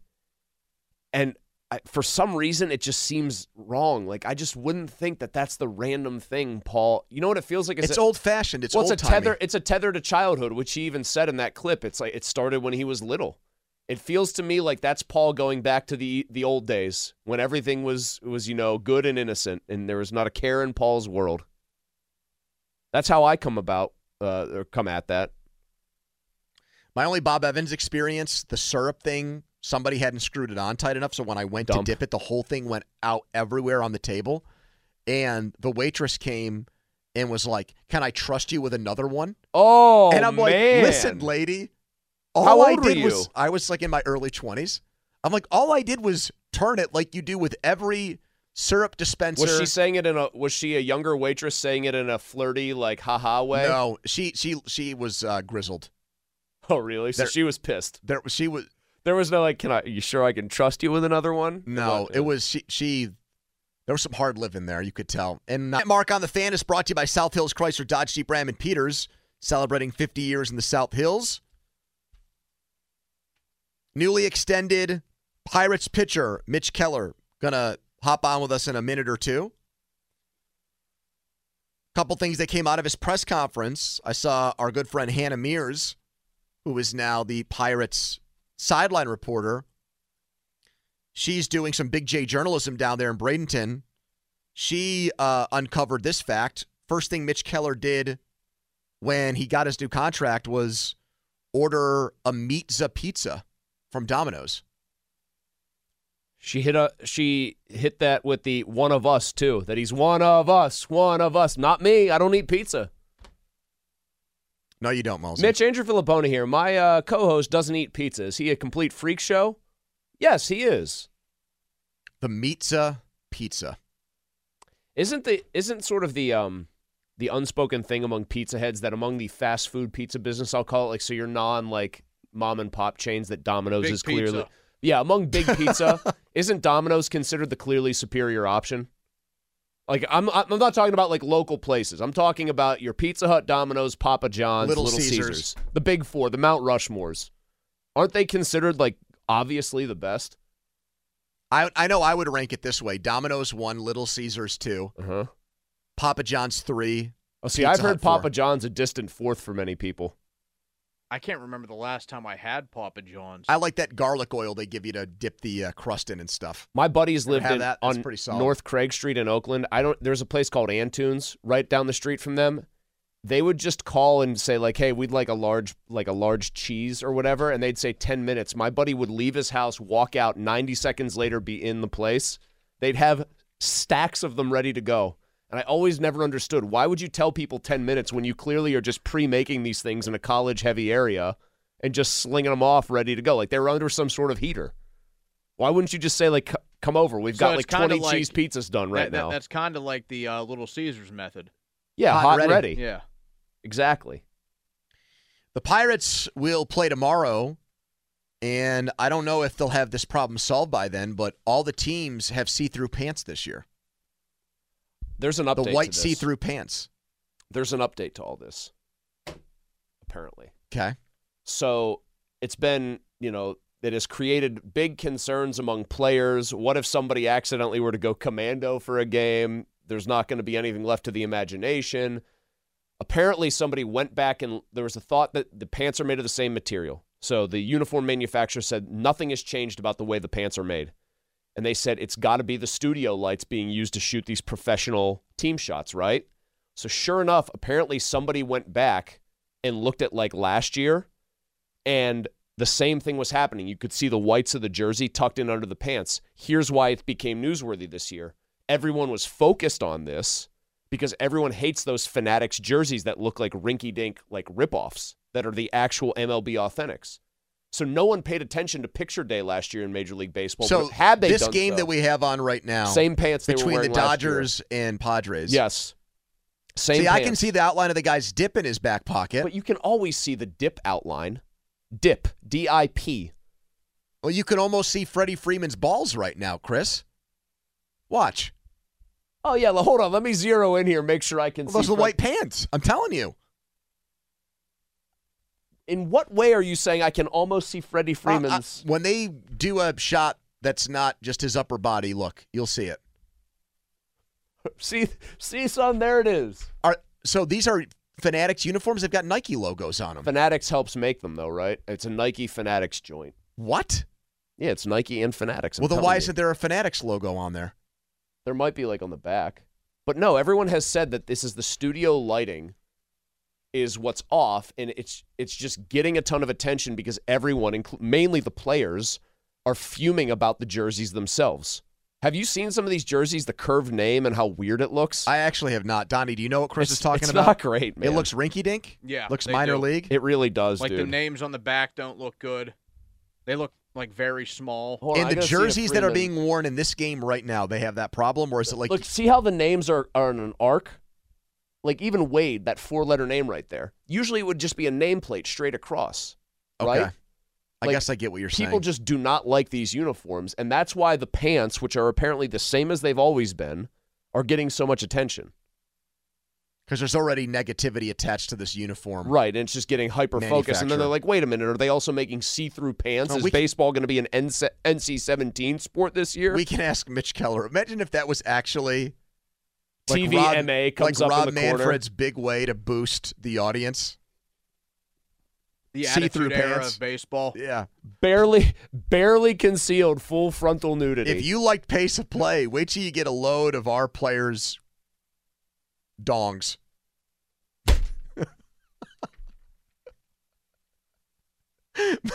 Like I was wondering what word you were going to go with there. For some reason, I thought scrotum was coming out there. Like all these ad campaigns, like Uh. chicks dig the long ball, all these things they've come up with. chicks dig our see-through pants. Yep. Come check out our schlongs, baseball 2024. um, oh mercy. We're also getting to the point now in football where name players are getting cut. The salary cap went up today to 255 million. It's a huge increase, the biggest ever. Xavier Howard just got released by the Dolphins. He's at corner. People know that name. Four-time Pro Bowler. Kaboly's going to jump on at 415. Uh, I'm a little bit spooked by Patrick Peterson, and I think Howard's younger. He's 30. He's going to be more expensive. He'll be 31 when the season starts. Yeah, and how old was Haden when he got here? Like 28 maybe. Donnie, want to double check that for me? See if Malsey was right here. Joe Haden, dude, nailed it. Nice Age job. 28 season, first in yeah, Pittsburgh. I just get worried about guys like D- Darrelle Revis and even Richard Sherman, who once they got into their early 30s fell off a cliff. I mean, Joe Haden retired after he his 32 year season. So his last his last really good year was when he was 30 years old. and they've already spent more money on defense than anybody in the league. I'd rather see them draft a corner. It's a deep draft at that position. Like if they, you know, I've said I've pounded the table already for like Amarius Mims, right? If they Georgia draft tackle. Eh, yeah, if they draft though a corner in the first round who's actually mocked to be like legit first round talent, I'm not going to be mad. The Porter thing actually has given me a little faith that as long as they take like a ready-made guy who doesn't have a bunch of projectability problems or like concerns, I, I'm good with that. Take a ready-made guy that's an obvious first round pick. I don't think they'd screw it up. Yeah, what I don't want at corner if they're going to draft one early is someone that's looked at as a project like Artie Burns. I still don't trust them That's to mold mean. the clay. And that was a, Porter played pick. a lot in college, didn't have interceptions, but you knew he could cover in What was the big knock on him? He's too Handsy. handsy. Okay, and th- and if you ask anybody that actually watches NFL film, they'll say any good secondary coach coaches Well, that it out of kind of guy. feels like even Porter this year was just daring officials to call him for holding or pass interference on every play, and they don't. I think it's the old Tom Glavine effect in baseball. If you consistently hit one in one or two inches off the outside corner of the plate, and you show that you can do that every single time, then don't you just get away with it more often? That's what I would think. You get away with it a lot more if you're if you consistently do it. They just think, well, that's how that guy plays football. That's what he does. That's his. That's how he's wired. Yeah, Howard. It, 50 years. We are joined right now by the newly extended $77 million man, Mitch Keller, back with us here. He's down in Bradenton getting ready for the season. We'll have Pirates and Twins tomorrow, and he's nice enough to give us some time after his big uh, press conference today. Mitch Anger Filipponi and Chris Muller back in Pittsburgh. First of all, congratulations on the new deal.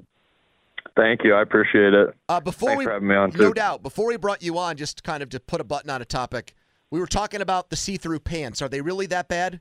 Can people see your junk Um, and the cup nah, and stuff? well, I hope people are wearing underwear so they don't see your junk. But um, yeah, you can definitely see through them. That's for sure. So they're different because I, I tried to tell Andrew that I had seen a tweet saying, no, these are the same pants as last year. It's just this, the lighting when you guys are having these pictures taken. But it sounds like you're saying these are different pants now from last year, too.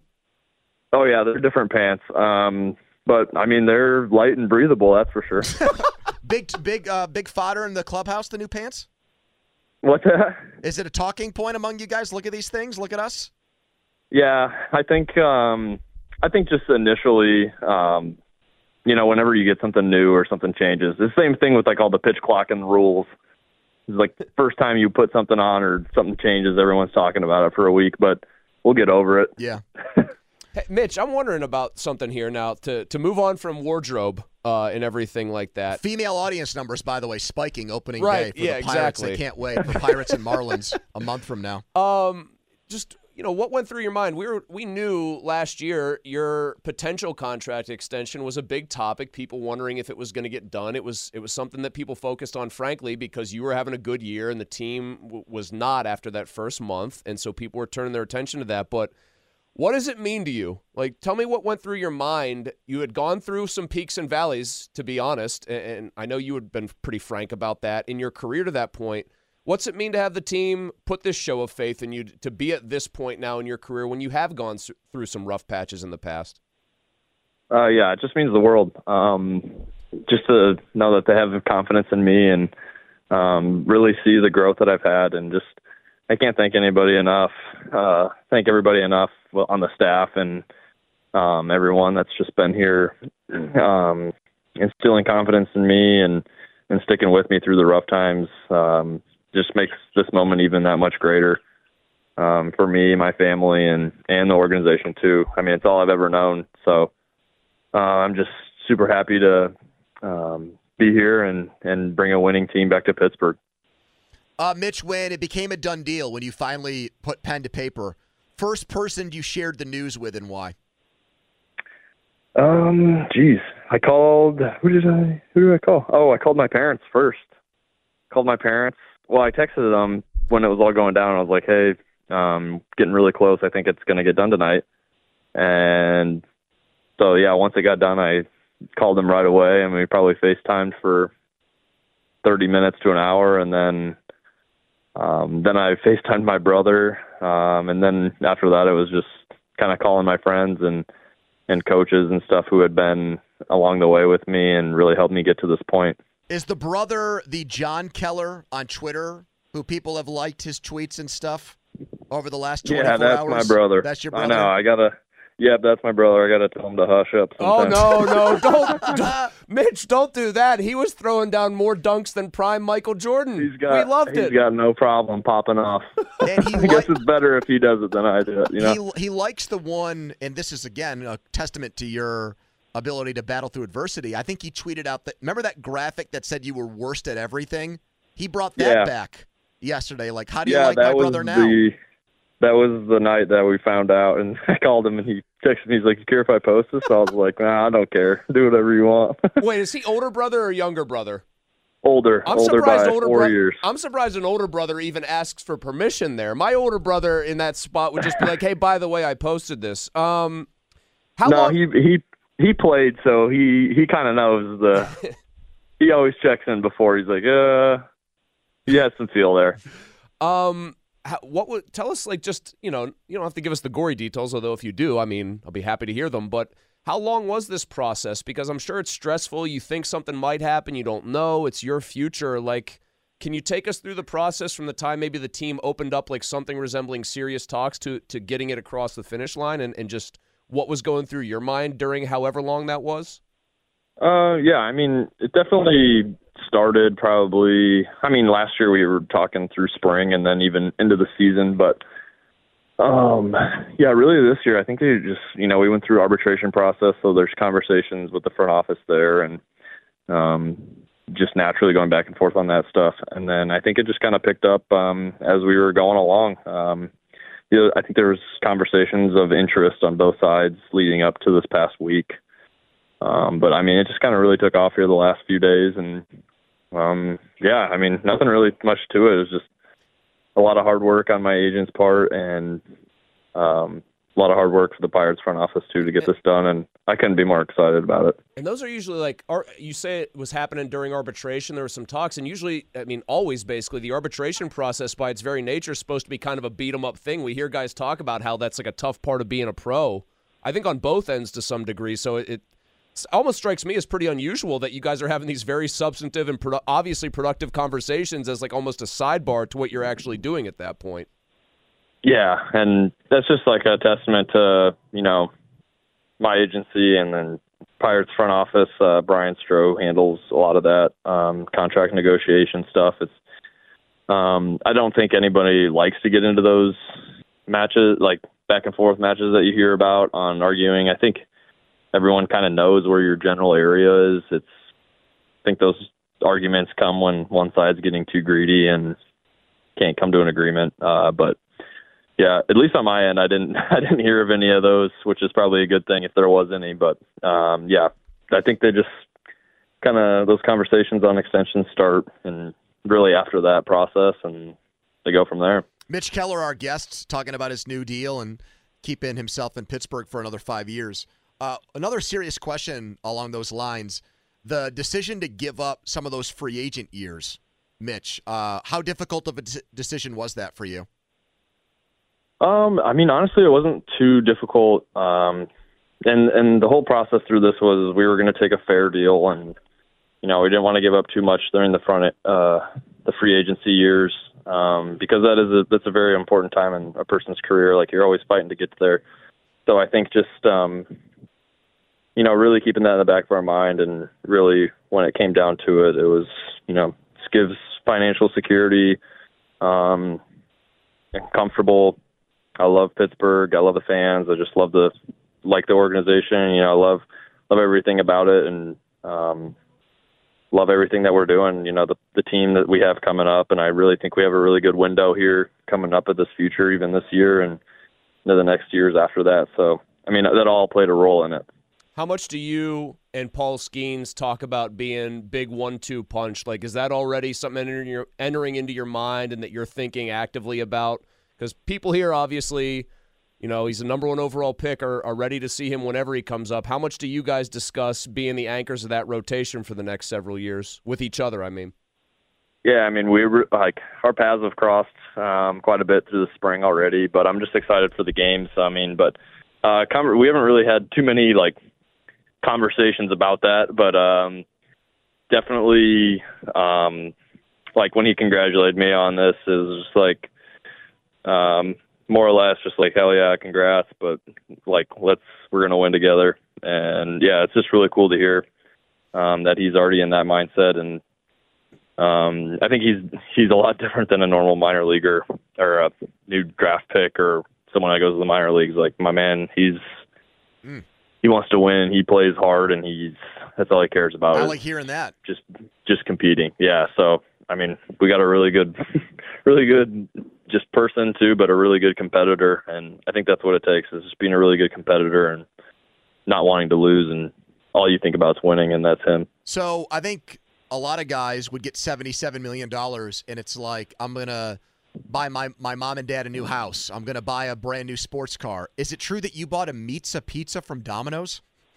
yeah, it is true. Uh, last night, yeah, I was driving home from, I mean, doing the physicals and doing an MRI for, you know, the physical process.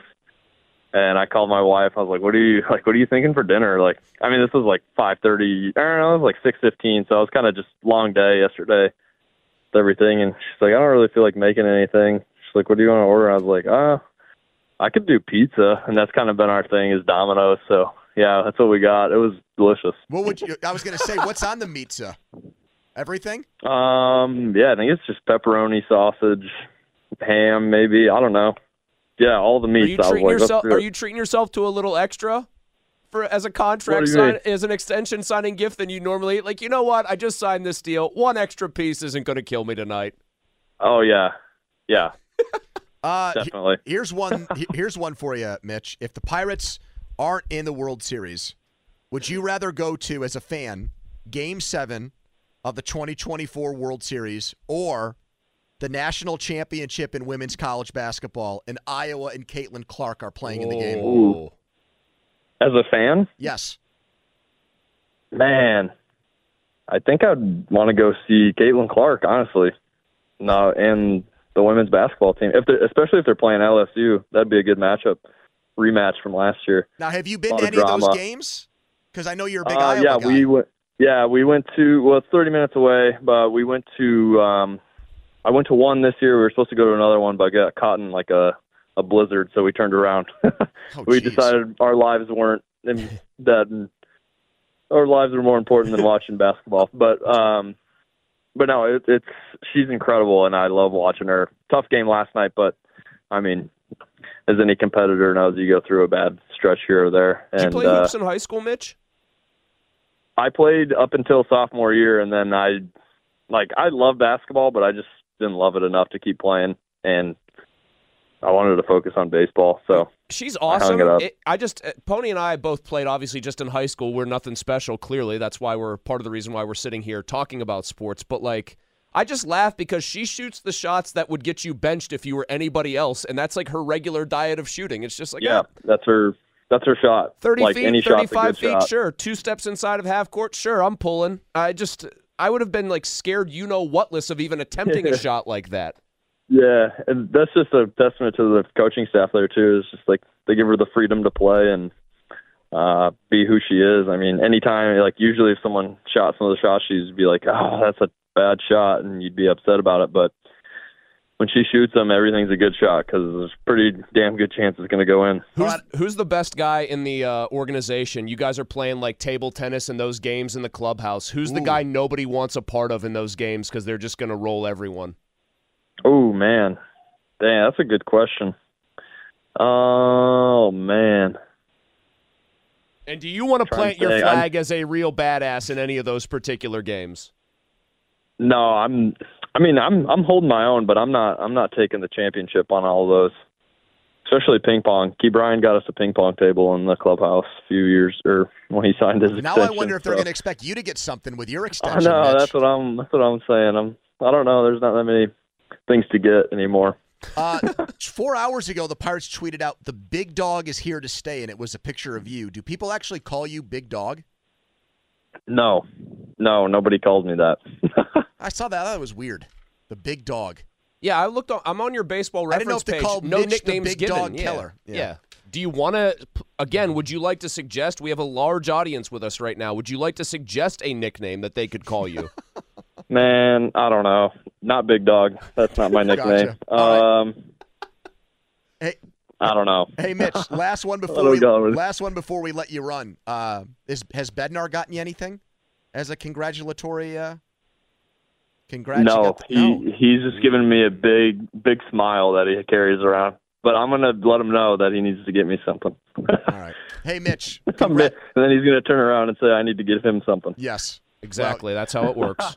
Good to talk to you, Mitch. Congratulations congrats, on the man. extension, and uh, we'll be in touch when you get back to Pittsburgh. Okay. Absolutely. Thank you guys. There you go, Mitch Keller. Uh, you know, one of the things we talk about as people that talk about sports all the time is when a player is younger, like you see growth like off and on the field. And man, I he sounds like a completely different dude Yes, than he, he did does. several years ago in terms of like dealing with people like us, the comfort, the the having fun with it. You're bringing up see-through pants and junk, and he's just He's laughing it. right. He's laughing right along. He admitted it. He thinks the debunked junk's gonna be out there. He debunked the idea that it's the same pants and it's studio lighting. He just he sounds like a different guy. Are they going to have to put ready up to lead that staff? like a warning disc, like before they Can air you the game on imagine- Pittsburgh Sportsnet tomorrow? Can you imagine like highlights They and they're the showing pants. they're showing him in the in the windup and there's the black box hanging down the censor's box.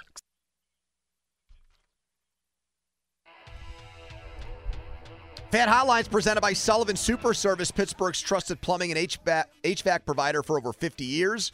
This music means it's time to talk to Steelers insider Mark Kaboly, and we have breaking news. The Steelers have just announced they released Mason Cole. This saves almost $5 million against the salary cap. This was the last year on his contract. Mark, your reaction to this news? Uh, kind of surprised the timing of it all. I mean, with the new salary cap number out, it's not like they were pressed for money anytime soon here. And the issue now is you're moving forward without any center on the roster. I mean, you have Herbig, but he how much has he really played center? I mean, I guess you could think James Daniel could flip over there, but he hasn't played center in years. And um, if you wait until free agency, uh, who knows what's going to happen there? But then if you wait till the draft, you might not get the guy what you want. So they must have a plan somehow. I would assume it would be free agency, but the, the timing of it's a little bit surprising. Do you think it's a potential free agency, a guy that can be a stopgap, and then they're going to draft one, and the only reason they get the stopgap guy is to make it not obvious that they're going to draft a center? Like I, I just I feel like they could double up here, Mark. Well, they better. I tell you one thing: they better be sure of somebody that they're going to be able to get in free agency because you don't want to go into the season or going into the draft wanting and needing a center to plug and play, and who knows how this draft all of a sudden breaks and all of a sudden you're sitting there with no centers, you know, on your roster, at least true centers. So I would imagine that free agent they're pretty sure of somebody they're going after in free agency to be that guy. I wouldn't say that um, getting a free agent center would just totally take a center off the board in the draft. That's what I mean. Like they might just yeah, get a guy who's versatile. Yeah. Very, very, very. Um, Kenny Pickett, Mitch Trubisky, like you know, you didn't have a quarterback, so you had to sign Mitch. Then you pick Kenny, and you're like, wow, I probably wouldn't have gave Mitch that contract if I knew that Kenny was going to be there and I was going to draft him. You basically have to cover your rear end here. Why hasn't Allen Robinson or Patrick Peterson gotten cut yet, Mark? I don't think Patrick Peterson's going to. Okay. Um, I, I really don't. I mean, the versatility of the guy. Plus, he okay, he's taking a step back. I mean, with his speed, but uh, they might have a different plan for him. So I don't know. I mean, it could go either way, but I don't think they get rid of him. Allen Robinson, maybe they want him back, but they just want him back at a lower price, and they're just playing the negotiation game there. I'm not 100% sure, but I can guarantee that Allen Robinson won't be back at the cap number he's at right now, but I would think that Peterson would be. Where do you think this team will be with all this extra uh, salary cap money now? This big record jump of thirty million dollars, Mark. Where do you Yeah. think they would be most comfortable actually augmenting this roster in free agency and spending uh, some real money? Yeah, there's a tough thing about that is is when the salary cap goes up, so is the price tag on everybody, right? So uh, I don't know if the high end guys are all of a sudden wanting more money because they know there's an extra seventeen million dollars in the old kitty right now. So if that's the case, though, I mean they they can make money. They can pretty much go out and get a big free agency if they want. Once again, I think they Do you should think hit they will? I mean, do you think like a Chris I think they Jones or somebody yeah. like that, Uh, Mark? That might be too high end right there. Um, Would you maybe, rule that out?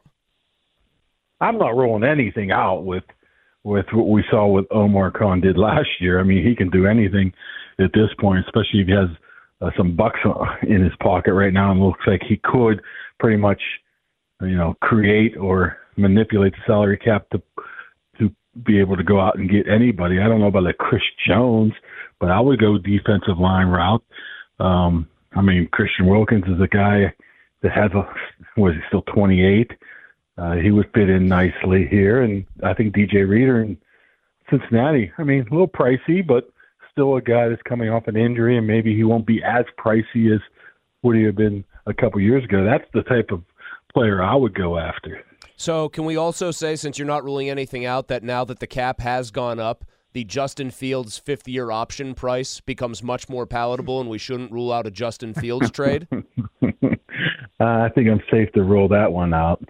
Or Why do you do this to us? We're having a fun Friday here. All we're asking is that you don't crush our, our very minuscule dreams, and yet here you are Yeah, Dulac delivering a said leg he'd only drop be on them. mildly surprised, Mark. He went mildly surprised at a Justin Fields trade. To me, I just would. I still think it's too much risk, just for the fact that I'd rather go supplement your your roster in other ways right now than commit a couple draft picks and twenty seven million dollars or so to Justin Fields right now. And even if, did you see that projected contract he might get after next year? It was close to fifty million bucks a year. That's kind of out of out of crazy type of money right there for a guy that hasn't really produced a ton right now. I just think they could use that money smartly somewhere else.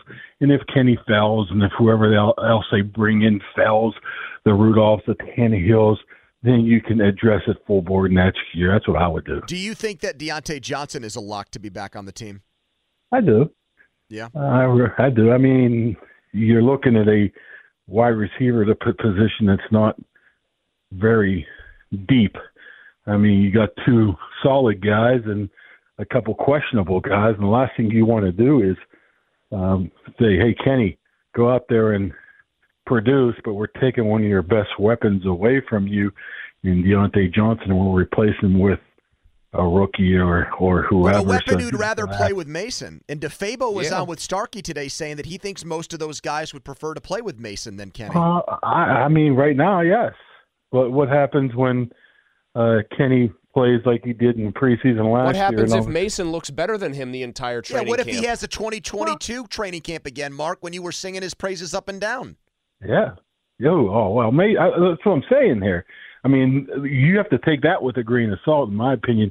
What those receivers say, they're looking out for their number one. Whoever throws throws throws them the ball and gets them the more most touches and the most touchdowns are the ones Sure, they're going to back. Sure, but it also happens that what they want is good for the team: scoring points, getting yards, getting touchdowns. Yeah, so I'm, I'm still I'm still not 100 percent out on Kenny Pickett just for the fact that I mean last year at this time we were viewing him as the savior of this organization and Yes, just we were. because Well, just hold on. You can you can lump Pony in there. I was cautiously, cautiously optimistic. I am not I mean, going I to say I thought he was the savior of the franchise. I, I I remember I was looking back at some stories I wrote this time last year after the combine and after the uh, owners meeting, and it's like everybody calling calling everybody was like, we got our quarterback, we got the the next star on our team here, and he proved everything throughout training camp. I mean, he had an awful camp. I mean, had an awful season, and hey, they brought in a, a new quarterback coach, and maybe this quarterback coach does help him out of the things that plagued him his first couple of years and his couple of years at the, at Pitt, and that's you know staying in the pocket and uh, stuff to that ilk. I mean, they identified that last year, but they weren't able to Yep. fix it. Maybe this guy will be able to fix it. So, I mean, I'm taking my. I just honestly, I say this a hundred times. How well he played last year in the off season, in the preseason, I can't get that out of my mind. That all of a sudden he turned into a total bum. All right, Mark. We'll talk again next week. Thank you. All right, guys. See ya. Mark Kaboly. Follow us on Twitter, brought to you by South Hills Kia and Peters Township. All right, Mulsey. Donnie.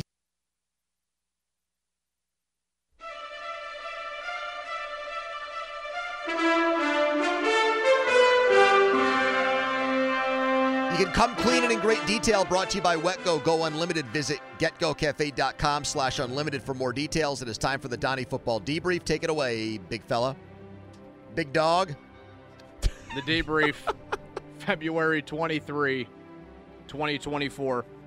All right, let's get into this. Uh, with Mason Cole being cut, what should the Steelers' plan be? Free agency or draft? Which ideal candidate, realistic candidate, should they have to be the middle of that offensive line? No more Mason Cole. Ideal candidate? Ideal candidate is you get Powers Johnson from uh, Oregon, who seems like he's the consensus best guy available, who just apparently went down and mauled people at the Senior Bowl. Um, Where is he getting projected in these drafts? Is first he seen round as a first guy. round yeah, pick? he's seen as a first. Seems like he's being seen by most. so you of have these, to take him with the 20th Right. pick. I think Are you more- okay with that? No, I think more realistic in the way you scratch both itches here is you take Frazier from West Virginia in the second round, and you take an offensive lineman like perhaps Amarius Mims in the first round. Oh, you're scouting tackles and centers at the combine? There, I just did your first two picks for you. Uh, CBS Sports' latest mock draft has Jackson Powers Johnson going with the 20th pick in the draft, but guess what? They don't have the Steelers taking him. I know Because why. they have Pittsburgh moving up to the ninth pick to take Michigan quarterback J.J. McCarthy. Can I get a hell no in the chat? I do not want that. Well, Chris, I got. I can. There's good news. alleviate I it ain't happening. I know. There's zero point zero zero aware. zero zero zero zero zero zero zero zero zero zero zero zero zero zero zero Infinity symbol zero. of that happening. I know. I just wanted to register that were it to somehow happen, I would fume. I think that guy's going to stink in the pros. Well, Jim Harbaugh disagrees with you, I am aware of that. Jim Harbaugh's a giant weirdo, and his quarterback now is Justin Herbert. but you also think he's going to win a Super Bowl with. in because I think he's a. I didn't say he wasn't a good coach. They asked him to do nothing. I think there are. You know where I stand on Pickett, where I ultimately think it, it's just not going to happen for him. There are two quarterbacks in this year's draft that I think are very much like that. That I feel right. strongly about: Nix and McCarthy. I'm going to flip it on Donnie, and here's the here's the condition. Here's the hypothetical. You can't pick Zach Frazier in the second round. He's gone by the time you're on the clock, and you know that in advance. So you know you can't take him in the second round. Do you take a center with the 20th pick? Or do you say we don't need to take a center in the first two rounds? We'll fill that hole somewhere else. Or So some- we're going into this like you're going into the draft knowing you won't have Frazier available in the second Yep. round. I'm taking Powers Johnson. at 20. Yeah. Okay. I, I wouldn't be mad. In fact, I would be happy if they did that anyway. And I think Frazier is going to be a solid player. I think Powers Johnson is perennial All Pro. Is he getting comp to like Pouncey? Like what are the what are the players he's compared to? Oregon As center Jackson Powers center. Johnson, quote, can anchor your offensive line for the next decade. Um, Is he looked at as a better prospect than Linderbaum? I actually think he is. Uh, Daniel Jeremiah quoted in an Oregon Live story. So, granted, that publication is going to be very pro Jackson Powers Johnson. Quote, it's hard to find guys that big that can move like that. He's 334. You can't get through him. He just kind of catches guys and absorbs them in pass pro. He's quick to the second level, really good on combo blocks. Got some nasty to him. He's a bulldog. Some nasty. We like that. He's got some snap and some pop in his hands, having a great week till he got nicked up a little at the Senior Bowl. I think he'll find his way bottom first round. Too clean of a player, and it's somebody that can anchor your line for the next decade. That's pretty good. The thing with Linderbaum was an undersized player who was just such a mauler because of his wrestling background that he was super athletic in space. You're telling me a guy who's like 40 pounds heavier is also that athletic? That sounds like a damn good prospect. Yeah, I don't I don't really care if Frazier is guaranteed to be available in the second round, and, and it's nothing against him. Again, I think he can be absolutely a, a solid player, a starter for a while. Th- this guy will be an All Pro. Like I always like go crazy over a guy, especially a lineman. I'll, I'll guarantee that this guy is a multi-time All-Pro in his NFL career. Well, if you guarantee that, then I should say I'll, I'll move off my Amarius Mims prediction. And just even though Mims is being comped as more athletic even than Broderick Jones, a pure right tackle who's even better as a projectable guy than Jones, who you know I loved, uh, and I'm thrilled they drafted, then I'll take Powers Johnson. Like if if he's that good and Mims is there and they take him instead, I'm not gonna be that mad. All right, I'm going to In give fact, I'm not one- even gonna be mad. I, I'm fascinated because Donnie's obviously done a lot of already research on this, and I've done a lot less. For some reason, Fashanu from Penn State is available at 20, and so is Powers Johnson, the big Penn State offensive tackle. Who would you take in that situation? I'd go the tackle there. That's a pretty big slide. Even though the guy's a multi-time All-Pro. Well, as Fashanu, then he plugs. As much as I love Jones at right tackle, or as a left tackle, But if- Fashanu was supposed to be a top five pick. But if you think the if Donnie thinks this guy is Jason Kelce or Maurkice Pouncey, then you take him. Well, inherently, though, what you're saying is you think Fashanu is going to be a, a multi-time All-Pro too, because tackle is more valuable. Yeah, I mean, and- and But he's not even the top tackle, is he? Isn't Joe Alt? Yeah, but Fashanu was going to be a top 10 pick last year and is still probably going to be a top 10 pick this year. It's not like he had a bad year. I know, but the way that Donnie's making it sound, it's maybe like, let's say there's a 50% chance that the offensive tackle from Penn State is a great player. He's saying that the center is 100%. In that situation, I take the center. Who would you take? Okay, so you're taking. Are you going with Donnie's Recco? I here? don't. I don't know that. I like. I've seen Here's the, the cut-ups on the guy. He looks like a badass. He does look like he's a total stud. But I'm not. Here's the problem. I'm not so deep into draft prep yet where I'm married to any of these thoughts or opinions. Here's the problem. Did we really hear about Linderbaum a ton until maybe that last season? People said he's really good. Yeah, we did hear a lot about him that last year. And occasionally Pouncey, but a lot of these guys, you'll get a Pouncey or a Linderbaum. But a lot of centers, I think, like interior guys, their names don't pop that much until you actually get to draft time. Because that's when people start, frankly, paying attention to the interior of the offensive line. It's why tackles are the ones who get mentioned by far the most during the actual season. Mason Cole getting released uh, makes me think about their 2022 free agent crop. Listen to this list Mitch Trubisky, Myles Jack, James Daniels, Gunnar Olszewski, Levi Wallace, Mason Cole, Miles Killebrew. I'm sorry, I fell asleep in the middle. Two good moves. I know. And wait, do we count? Well, I'm, I guess I would count Daniels as good. He's solid. I don't think Daniels little is a overpaid bad- though. I don't think but they could have had player. Kevin Dotson at a lot less money and probably could have done a better But job if he was almost- played at the right I was going to say that's more of a different conversation. They screwed up, you know, how they handled Dotson is the problem there. Kaboly, by the way, just sent out. Um, maybe they're going to have to handle it with free agency and the draft, a la Mitch and Kenny. Why did he have to bring that up? That's been an unmitigated disaster. That would be like saying that they would actually sign a great free agent, then draft Powers Johnson. Somehow they'd yank the free agent, they'd put Powers Johnson in a weird spot, and he wouldn't perform well. Why bring up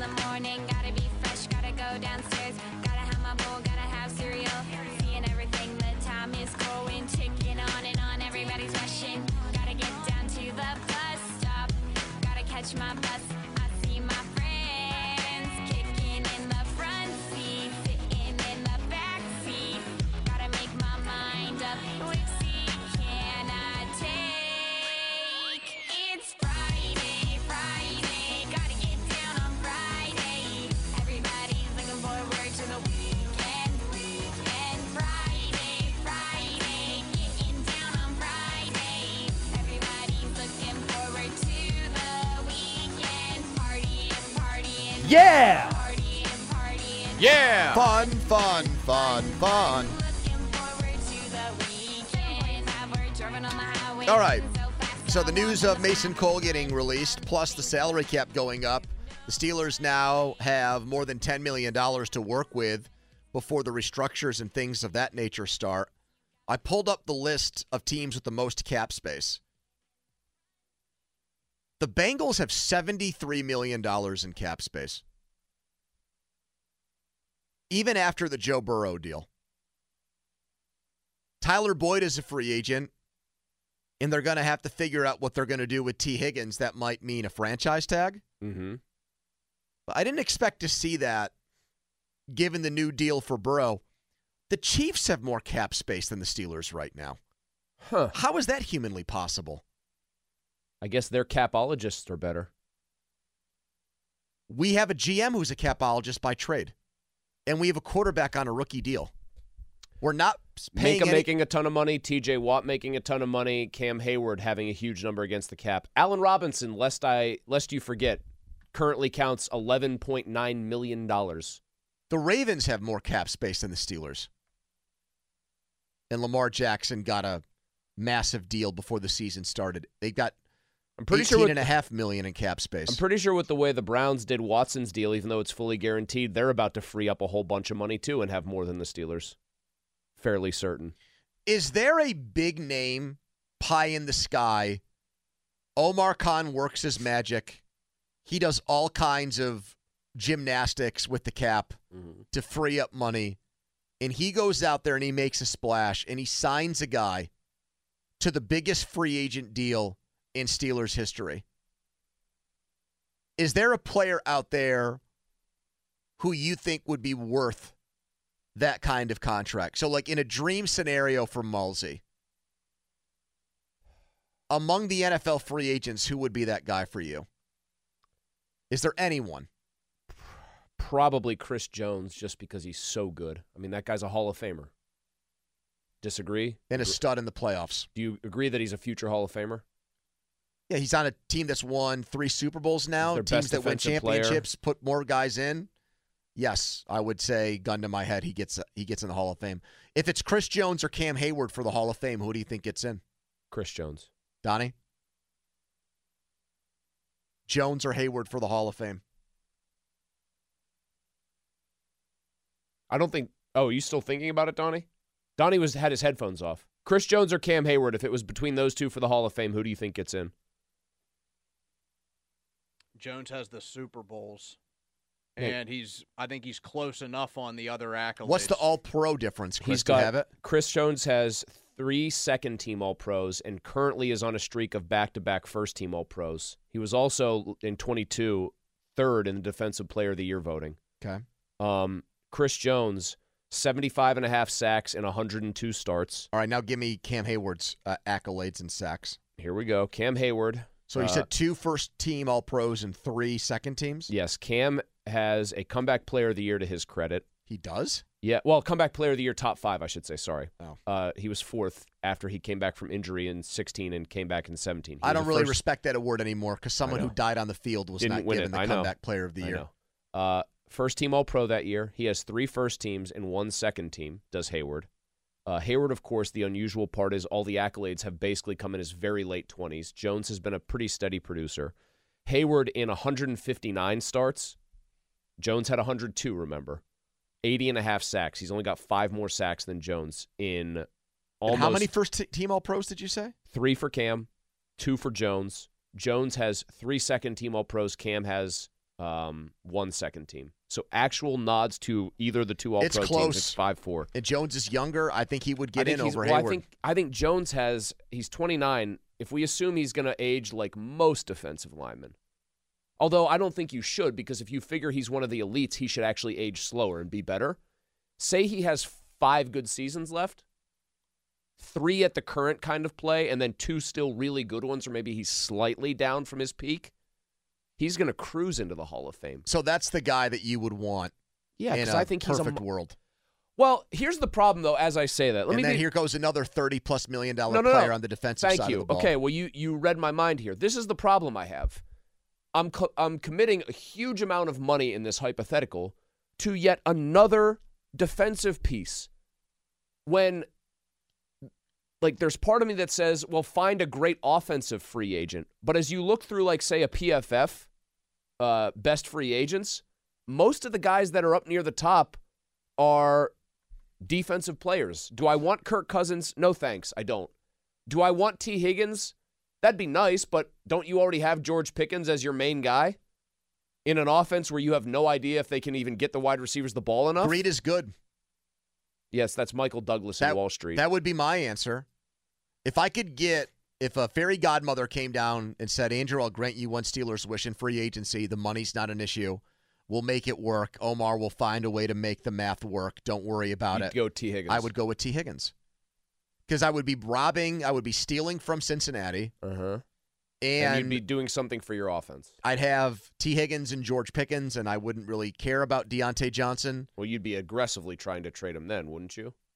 Although Hig- Higgins and Pickens are, but they're not similar guys. They're both downfield I guys. yeah, but- I'd find a way to make it work with both. I think I could do that. And then if Johnson wanted to stay here for one more year as the third receiver and then walk in free agency, then that's fine too. Okay, do you know why I have such a hard time answering this question though? Because I you could probably guess. I didn't want to say a defensive player, and you guessed why before I could even say it. Because they've already spent way too much on that side of the ball and not gotten nearly enough ROI. And the problem I have with Tee Higgins, would you like to guess why I didn't say that while I was looking at the same damn list you were? I'm not looking at PFF. I'm looking at CBS Sports. Fine. Would you like to guess why I didn't say T. Well, you Higgins? just don't think in the Arthur Smith offense that there's room I don't for think more that wide the current receivers. quarterback that they are looking like they're going to start the season with. I don't think surrounding him with this elite, further elite cast of characters is necessarily going to work. I just don't. Yeah, but to go back to what Bradshaw said yesterday. Oh, Bradshaw said surround him with the 1994 San Francisco 49ers. Okay, but look at it this way. If you had Higgins, Johnson, and Pickens with their running backs, uh, with Freiermuth back, and an, an offensive coordinator who, say what you will about Smith and what we wanted them to do with that hire, is a m- big upgrade over what they had last year. Sure, he's a viable actual offensive If Pickett can't play, and you say, I just, you know, you don't think it would work.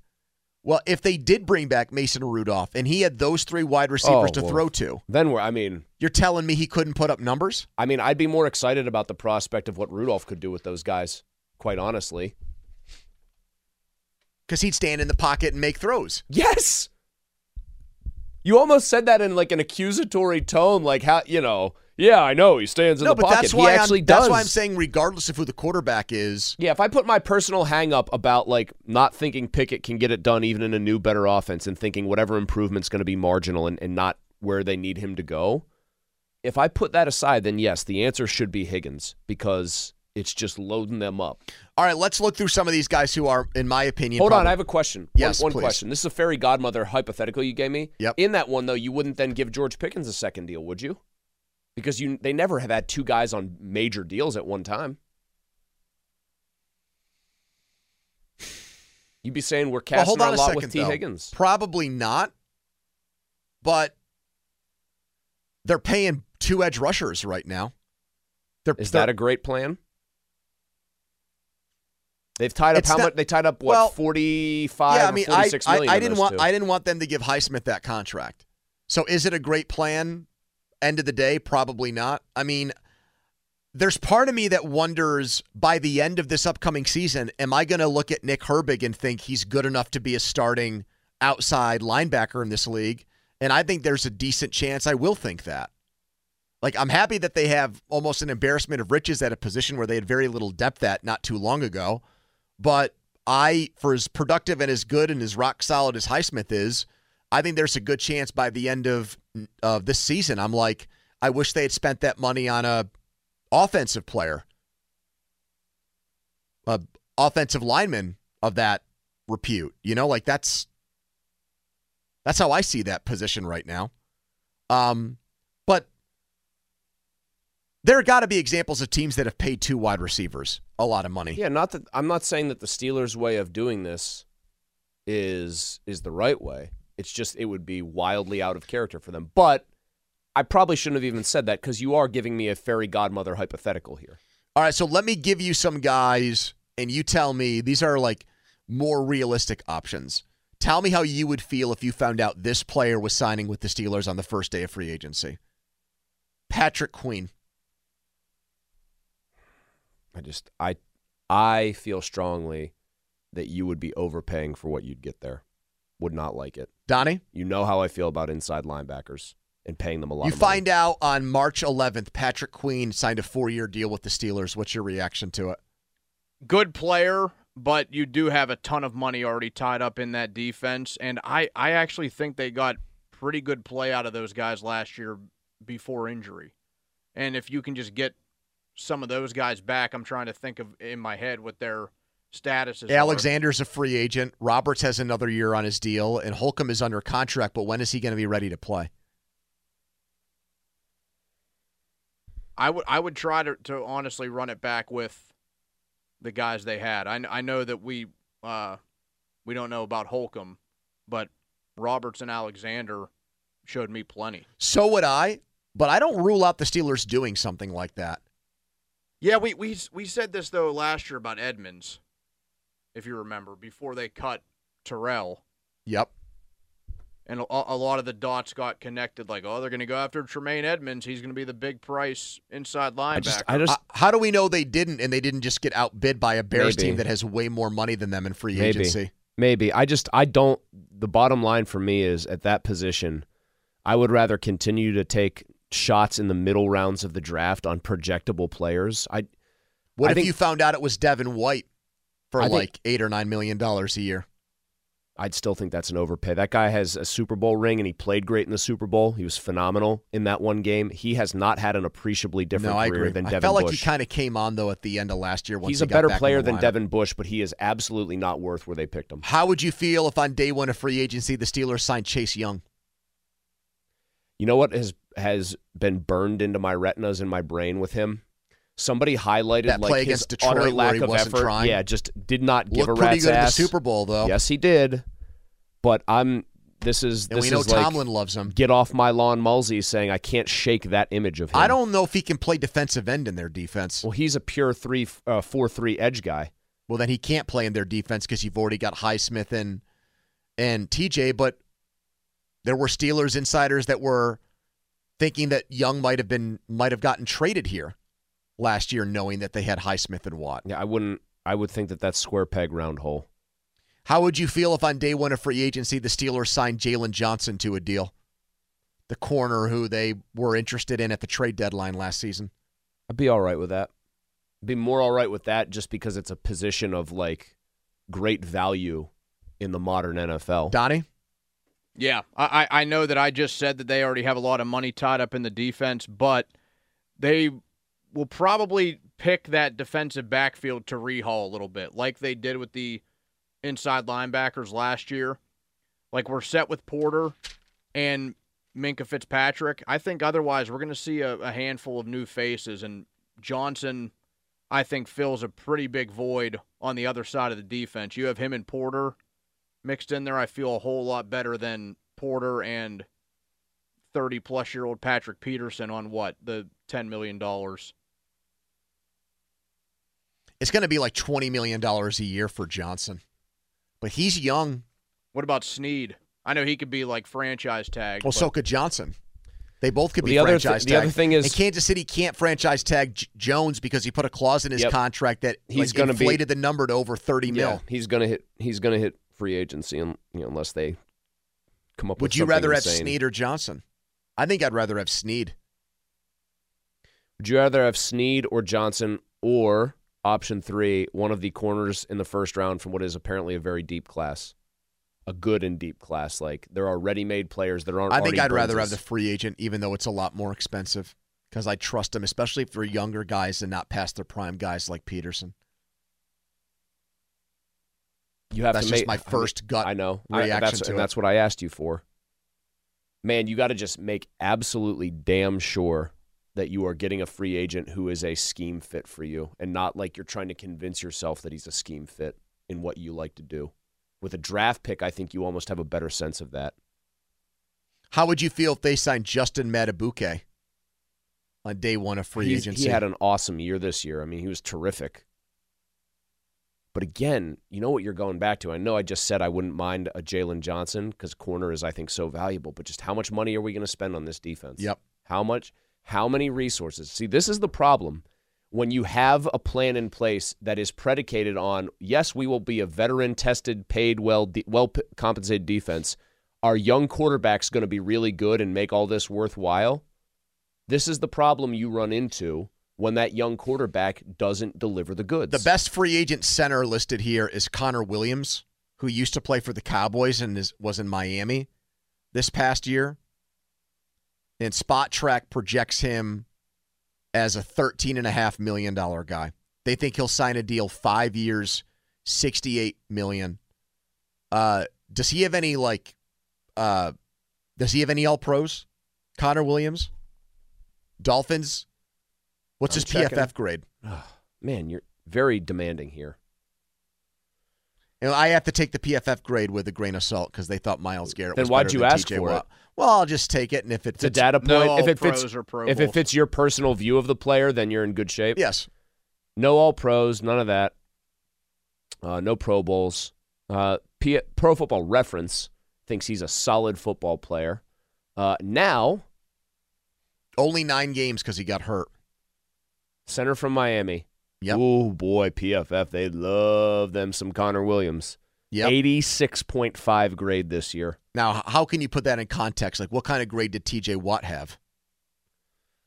Like, are they saying that he was the TJ Watt of centers? Like, he was on that kind of No, I can actually give you level? I can actually give you um I can actually give you perfect context. TJ Watt's grade was 91.9, but you can do this by position pony and I am going to get you centers graded, okay? Mm-hmm. Just center grades. Here we go.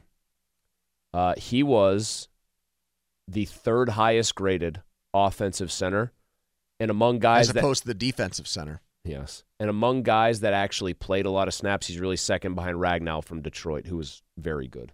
How many Steelers had a higher grade than him? Period. This year. Uh, Just Connor Watt? Williams. I would think just Watt. With that, without oh no, you know what? Highsmith had a higher grade, I think too. Highsmith was basically like almost the same graded player from PFF.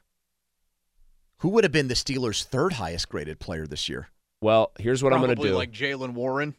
here's what I'm going to do, boys, because I like you both. I'm- Isaac Seumalo, I have. Uh, oh, hold on. Heyward, even though he didn't play a ton of games. All right, I have their offense How about Joey. Porter Jr., Donnie? Maybe, maybe he was PFF's third highest graded Steeler. four or five highest graded players are all defense. So Watt is number one. Highsmith two. Highsmith is number two. Benton three. No, I'm skipping the next guy because he played one game, and Blake Martinez graded out phenomenally on his snaps. Uh, we're really no. Now we're at all the way down to you have to go to like Nick Herbig and Marcus Golden both graded in the low 80s. Okay. in limited snaps. Backups. Um, we're talking starters. Benton seventy six nine, their highest graded offensive player all season. Jaylen Warren seventy eight five, Diontae seventy seven nine, Najee seventy six point two. Where the hell's Seumalo? Pickens 74 1, Seumalo 73 9. Number six on the list, number eight in your program. Number what in your heart now, Pony? Where is he now? Well, he- Second behind Justin, Justin Fields. Fields, for sure. Kenneth Shane Pickett with a PFF grade of 70.6. And Mr. Congeniality, number two in your program, number one in your heart if you're a Steelers offensive player, Mason Rudolph, way down the list at 10 at 64.8, one spot behind Anthony Booger McFarland. All right, so last week on the show, Patrick Peterson did his All Things Covered podcast with his cousin, former Steelers Super Bowl champion Bryant McFadden, and he gave that very awkward answer on the Steelers quarterback room. Mm-hmm. He said, "I didn't. I don't want to answer the question. I'm still in the league. I'm still on the team. I got to bite my tongue." So he was way more forthcoming and transparent on things today when he taped the show with uh, with BMAC, and some good stuff I want people to hear from Peterson, who I think, given his status in the league, is willing to be a little bit more honest because his place in history is pretty set. Like when he called out Brock Purdy before the first Steelers game of the year, and that really got didn't cooked go like a Fourth of July hot dog. That did not end up going well for him. But he's willing to put his name on things. So this is good. He was asked straight away by by Bryant McFadden from Peterson's uh, perspective. What was the difference between Kenny Pickett and Mason Rudolph this year? Here's my take on what's the difference. Mason is not afraid to take chances as a quarterback. Pushing the ball down the field, he's going to stand in the pocket. Like he's not going to be afraid to take that pressure. I think what hurts Kenny is he re- he retrieves too much, so he makes it easier for guys to get him. up. And yeah, he retrieves too much. It makes it makes it easier for him to get corralled in the pocket, and it makes the defender's job that's much, much easier because now he can't set up into his throw and give deliver the ball with the right amount of velocity mm-hmm. or, or power that he needs to. And that's why you saw a big difference on the offenses because we was basically running the same stuff. Run the ball, run the ball, run the ball, take our shots, run a couple slants. The difference was that Mason had the ability to stand strong in the pocket and deliver those balls, take those shots. Going back to Seattle, third down, the seven cut to, uh, to George oh, Pickens. Like, oh, if that was bro. Kenny, in my opinion, I feel like he would have retrieved and not really had the balance to put that ball where it needed to be. Okay, so hey, you can say that you don't trust the source here, but I do think it's eye opening. Someone who was on the team, who has a respected football IQ, he's not some nincompoop or down the line bozo. It's a Hall of Fame player, even though he's on the defensive side of the ball, pretty much saying there that the play caller or the plays were not the difference in how the offense looked at the end of the year with Mason Rudolph compared to where it was during the season with Pickett. He thinks it was um like uh it's not it's not the tool, it's, It's the not uh, the ingredients, it's the chef. Yeah. What's the other one? It's not the tool, it's, the carpenter. It's the carpenter. Thank you. Carpenter's had his couple hit songs, right? The- excuse me? The Carpenters. Never heard of them. Never heard of them. Nope. You're the I don't know a uh, single one of their songs. Uh right. Mason stood in there and made plays. Kenny wanted to bail. And that's, I think, most of us from the outside looking in saw the same things. But I don't think everyone would agree on the fact that it was like, I think a lot of the pro pick, Pickett people will say, well, he retreated because no one was open. Uh, the line didn't do its job. He didn't have a choice. Canada was a complete uh, uh, idiot. Like that's why Kenny had to quit on plays. Mm-hmm. And Peterson there said no. It was the same. The plays were the same. Here's what I continue to want asked. I'm not want people to ask oh, like, like a Pat Peterson. He's not going to say what I think is the truth, what he might think is the truth. The follow up there from me would be e- even if I knew he wasn't going to answer it truthfully, I'd still want to hear what he would say because maybe you'd get like a, a slip or, or he would get real awkward about it like he did last week, Pony. Can you fix that about a player? Just can you fix it? All right. Well, I think Peterson attempts to answer that with this one. Kenny can make all the throws, and sometimes that can be a blessing and a curse because because Kenny don't turn the ball over. He don't put the team in, harm, in harm's way, far as putting the defense on short on the short side of the field. That's a plus. What he's going to have to do this offseason is he has to stand strong in the pocket. In my opinion, he's going to have to come in there and demand the offense. When I say demand, he's going to have to tell these guys what he's looking out for out of them. The receivers, the offensive linemen, the running back. Like you are the head honcho. Act like be it. That last part makes me think that Peterson's observation of Pickett in training camp or during the season was that he didn't either believe in himself or have the confidence in himself and it didn't materialize or manifest in the way he communicated with players. Look, there are great guys who are not vocal leaders. I don't think Sidney Crosby is the most vocal leader, but it is hard to be to play that position in particular and not be someone who doesn't like exude Swagger. respect. Yeah, well, not even just swagger, but like I'm no gonna one, bark no out. one or- questions what you're yeah, going to I'm do. gonna bark out orders and instructions, and you guys And those guys gonna not only to me. not only follow them without question, but embrace that. Like Brady obviously did that. Peyton Manning yelling at Jeff Saturday, block. I'll call the effing plays or whatever. Yeah. and that didn't. You know what though? He did say there though too, Chris. He's got to learn how to stay in the pocket Well, and yeah. stand strong, which makes me think though he does believe that it's uh, a learnable skill. It's something that with repetition and work he can get But how many at. repetitions is it going to take, man? He's done this since college. It has never changed. The most charitable interpretation of this is he got away with it in college, so he never felt like he had to get better at it in the pros. But, dude, you've been in the pros now two full years, and it literally looked worse last year with this particular aspect of play. Here's the other thing about what he said about like he's got to demand certain things out of these guys. Kenny comes off outwardly as a more like serious, focused, competitive guy than Rudolph, who just seems like a happy, Definitely. happy guy. And yet, what did you see? Now I know it stems from he was getting them the ball successfully. Rudolph talking up Pickens, talking to his receivers, talking to the rest of the offense. He looked like a guy totally in command. I thought dude. between the years he looked a lot better than He, Kenny. he just looked like he had the tone and attitude of command. And what did all those guys who we all said, oh, they're such malcontents do? They fell in line and played their asses off. Okay, so this is a question about. So McFadden asks Peterson. Well, I'm going to get to that one actually last.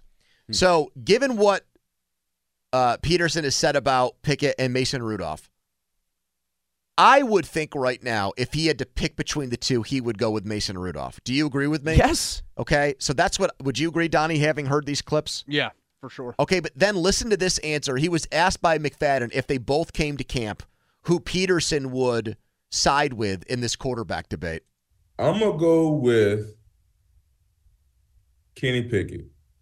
Here's why. I agree. It should be a, com- a, a competition. I agree up, upon that because there is a new offensive coordinator coming in, a new regime. I feel like it, it should and needs to be a competition. If I had to hand the keys over to a guy, it would be Kenny Pickett because not only we went out and drafted this guy as our franchise quarterback, it didn't end up panning out the way that we thought it would. We fired our OC. We're going to give everybody a fresh start. We drafted him to be our guy. So now we got a new offensive coordinator here, a, a new offensive coordinator in here, a new offensive mind, a new way of thinking on how to get the ball down the field, get the ball in, in important people's hands, getting the quarterback's coach from the Rams. Giving all of these guys, Kenny, getting a fresh start should have the opportunity to be the day one. If I had the opportunity to, if I had to pick which one I wanted to go with, be right now Kenny Pickett. He says that though, and all of his reasons are like what a GM would say. Well, we did use our first round pick. There's a certain level of pot committedness, and he's like, it's a he's clearly falling into sunk cost fallacy. Hold on, he just got done saying that it wasn't really anything different. It was just the guy playing quarterback played the position differently. So explain to me how a guy with new philosophies at OC at getting the ball down the field is going to get through to a player who just didn't want to do that and put the ball in harm's way last year. You threaten them and say if you don't, you're not going to play. I Okay. mean, you've got to change what you're. I think I do believe that what they demanded out of Kenny last year was to not screw it up and just play it safe. I think they've got to get him out of that comfort zone. He's good at that, just not giving the ball away. Peterson brought it up, and his interception rate would back that up, but it comes at the sacrifice of his touchdown yeah, rate, and which is the exact same. I, I think I think he's I think he's spoken like a former first round pick there. If Patrick Peterson is a sixth, seventh round pick or is an undrafted guy, I don't think he gives that clean slate, give him a fresh start. He was a first round pick answer. No, because he sees the guy actually performing and says that's what matters. Okay, so this last one I'm going to play for you is interesting because there's a lot in this answer. So McFadden asks Peterson straight up if he could go out and get anybody from the outside to come here and play quarterback, who would he go with and why? Who I really like out of those is Kirk oh, Cousins. Oh, I already know. Honestly, I've been around Kirk. We need a quarterback that got the leadership that he carries and brings every single day. And this is not a knock on Kenny. He's just never he never he, he, he haven't seen it before. Kenny is a great guy. He's learning how to become a great leader. You know, he's been thrown into the fire if you look at it. He had he had no vet in front of him to learn from. Going through what his second offensive coordinator in his third season. There's still a lot that he has to, you know, go through as far as those growing pains. There's no doubt in my mind that he would get there because like I know how bad that he wants it. It's going to be uh, intriguing to intriguing to see how his career and how the season and how everything's going to unfold. It's going to be up to him. He's going to have Yeah. to take the bull by the horn and really, you know, make this out of, you know, what he wanted to be. So Peterson falls back on what a lot of people that are around Kenny lean on, which is he wants it so bad, so he's going to make it happen. If you want something, if you can see it, if you believe it, you can make it happen. And Peterson, I think, is transfixed by that too. He had no Yeah. veteran quarterback. Man, Well, Mitch, Mitch was- and Peterson must not have gotten along too well. Trubisky took an absolute. That's not a stray. That's like a that's like the Matrix scene where the agents are firing left and right. I think a big reason why he was on the team last year was because he was a veteran. That's why they brought him back because he got along with Kenny so well, apparently. The answer about why he likes Cousins, though, I do think is interesting. He's got leadership that he carries and brings every day. And then pretty much said Kenny doesn't have that, but there's an excuse or there's a reason why. Clearly, he saw something in the way that Pickett went about his business last year that made him think that from the mental side of things, he's just not he's just not it yet. Which what the interesting thing about that to me is I thought that was the part of like the game with Kenny that he had down pat. The leadership part. You can't be a great leader in the NFL unless you're at least a good player. But Chris, he had reason to think he was a good player last offseason. They they finished the season on a high note. He won games late. Did people think Tim They put all Tebow was a great player? Like a top 20 or top 15 quarterback in that offense will then I'd cut him mid-season. Howard's just a name where you'd want to you'd want to kick the tires on it, but I don't know if I'd say yes. Fan Hotline is presented by Sullivan Seeger People. Just have a good wind. We get it. Attention spans just aren't what they used to be heads in social media and eyes on Netflix. But what do people do with their ears? Well, for one, they're listening to audio. Americans spend 4.4 hours with audio every day. Oh, and you want the proof? Well, you just sat through this ad that's now approaching 30 seconds. What could you say to a potential customer in 30 seconds? Let Audacy put together a media plan tailor made for your unique marketing needs. Advertise with Audacy. Visit ads.audacy.com.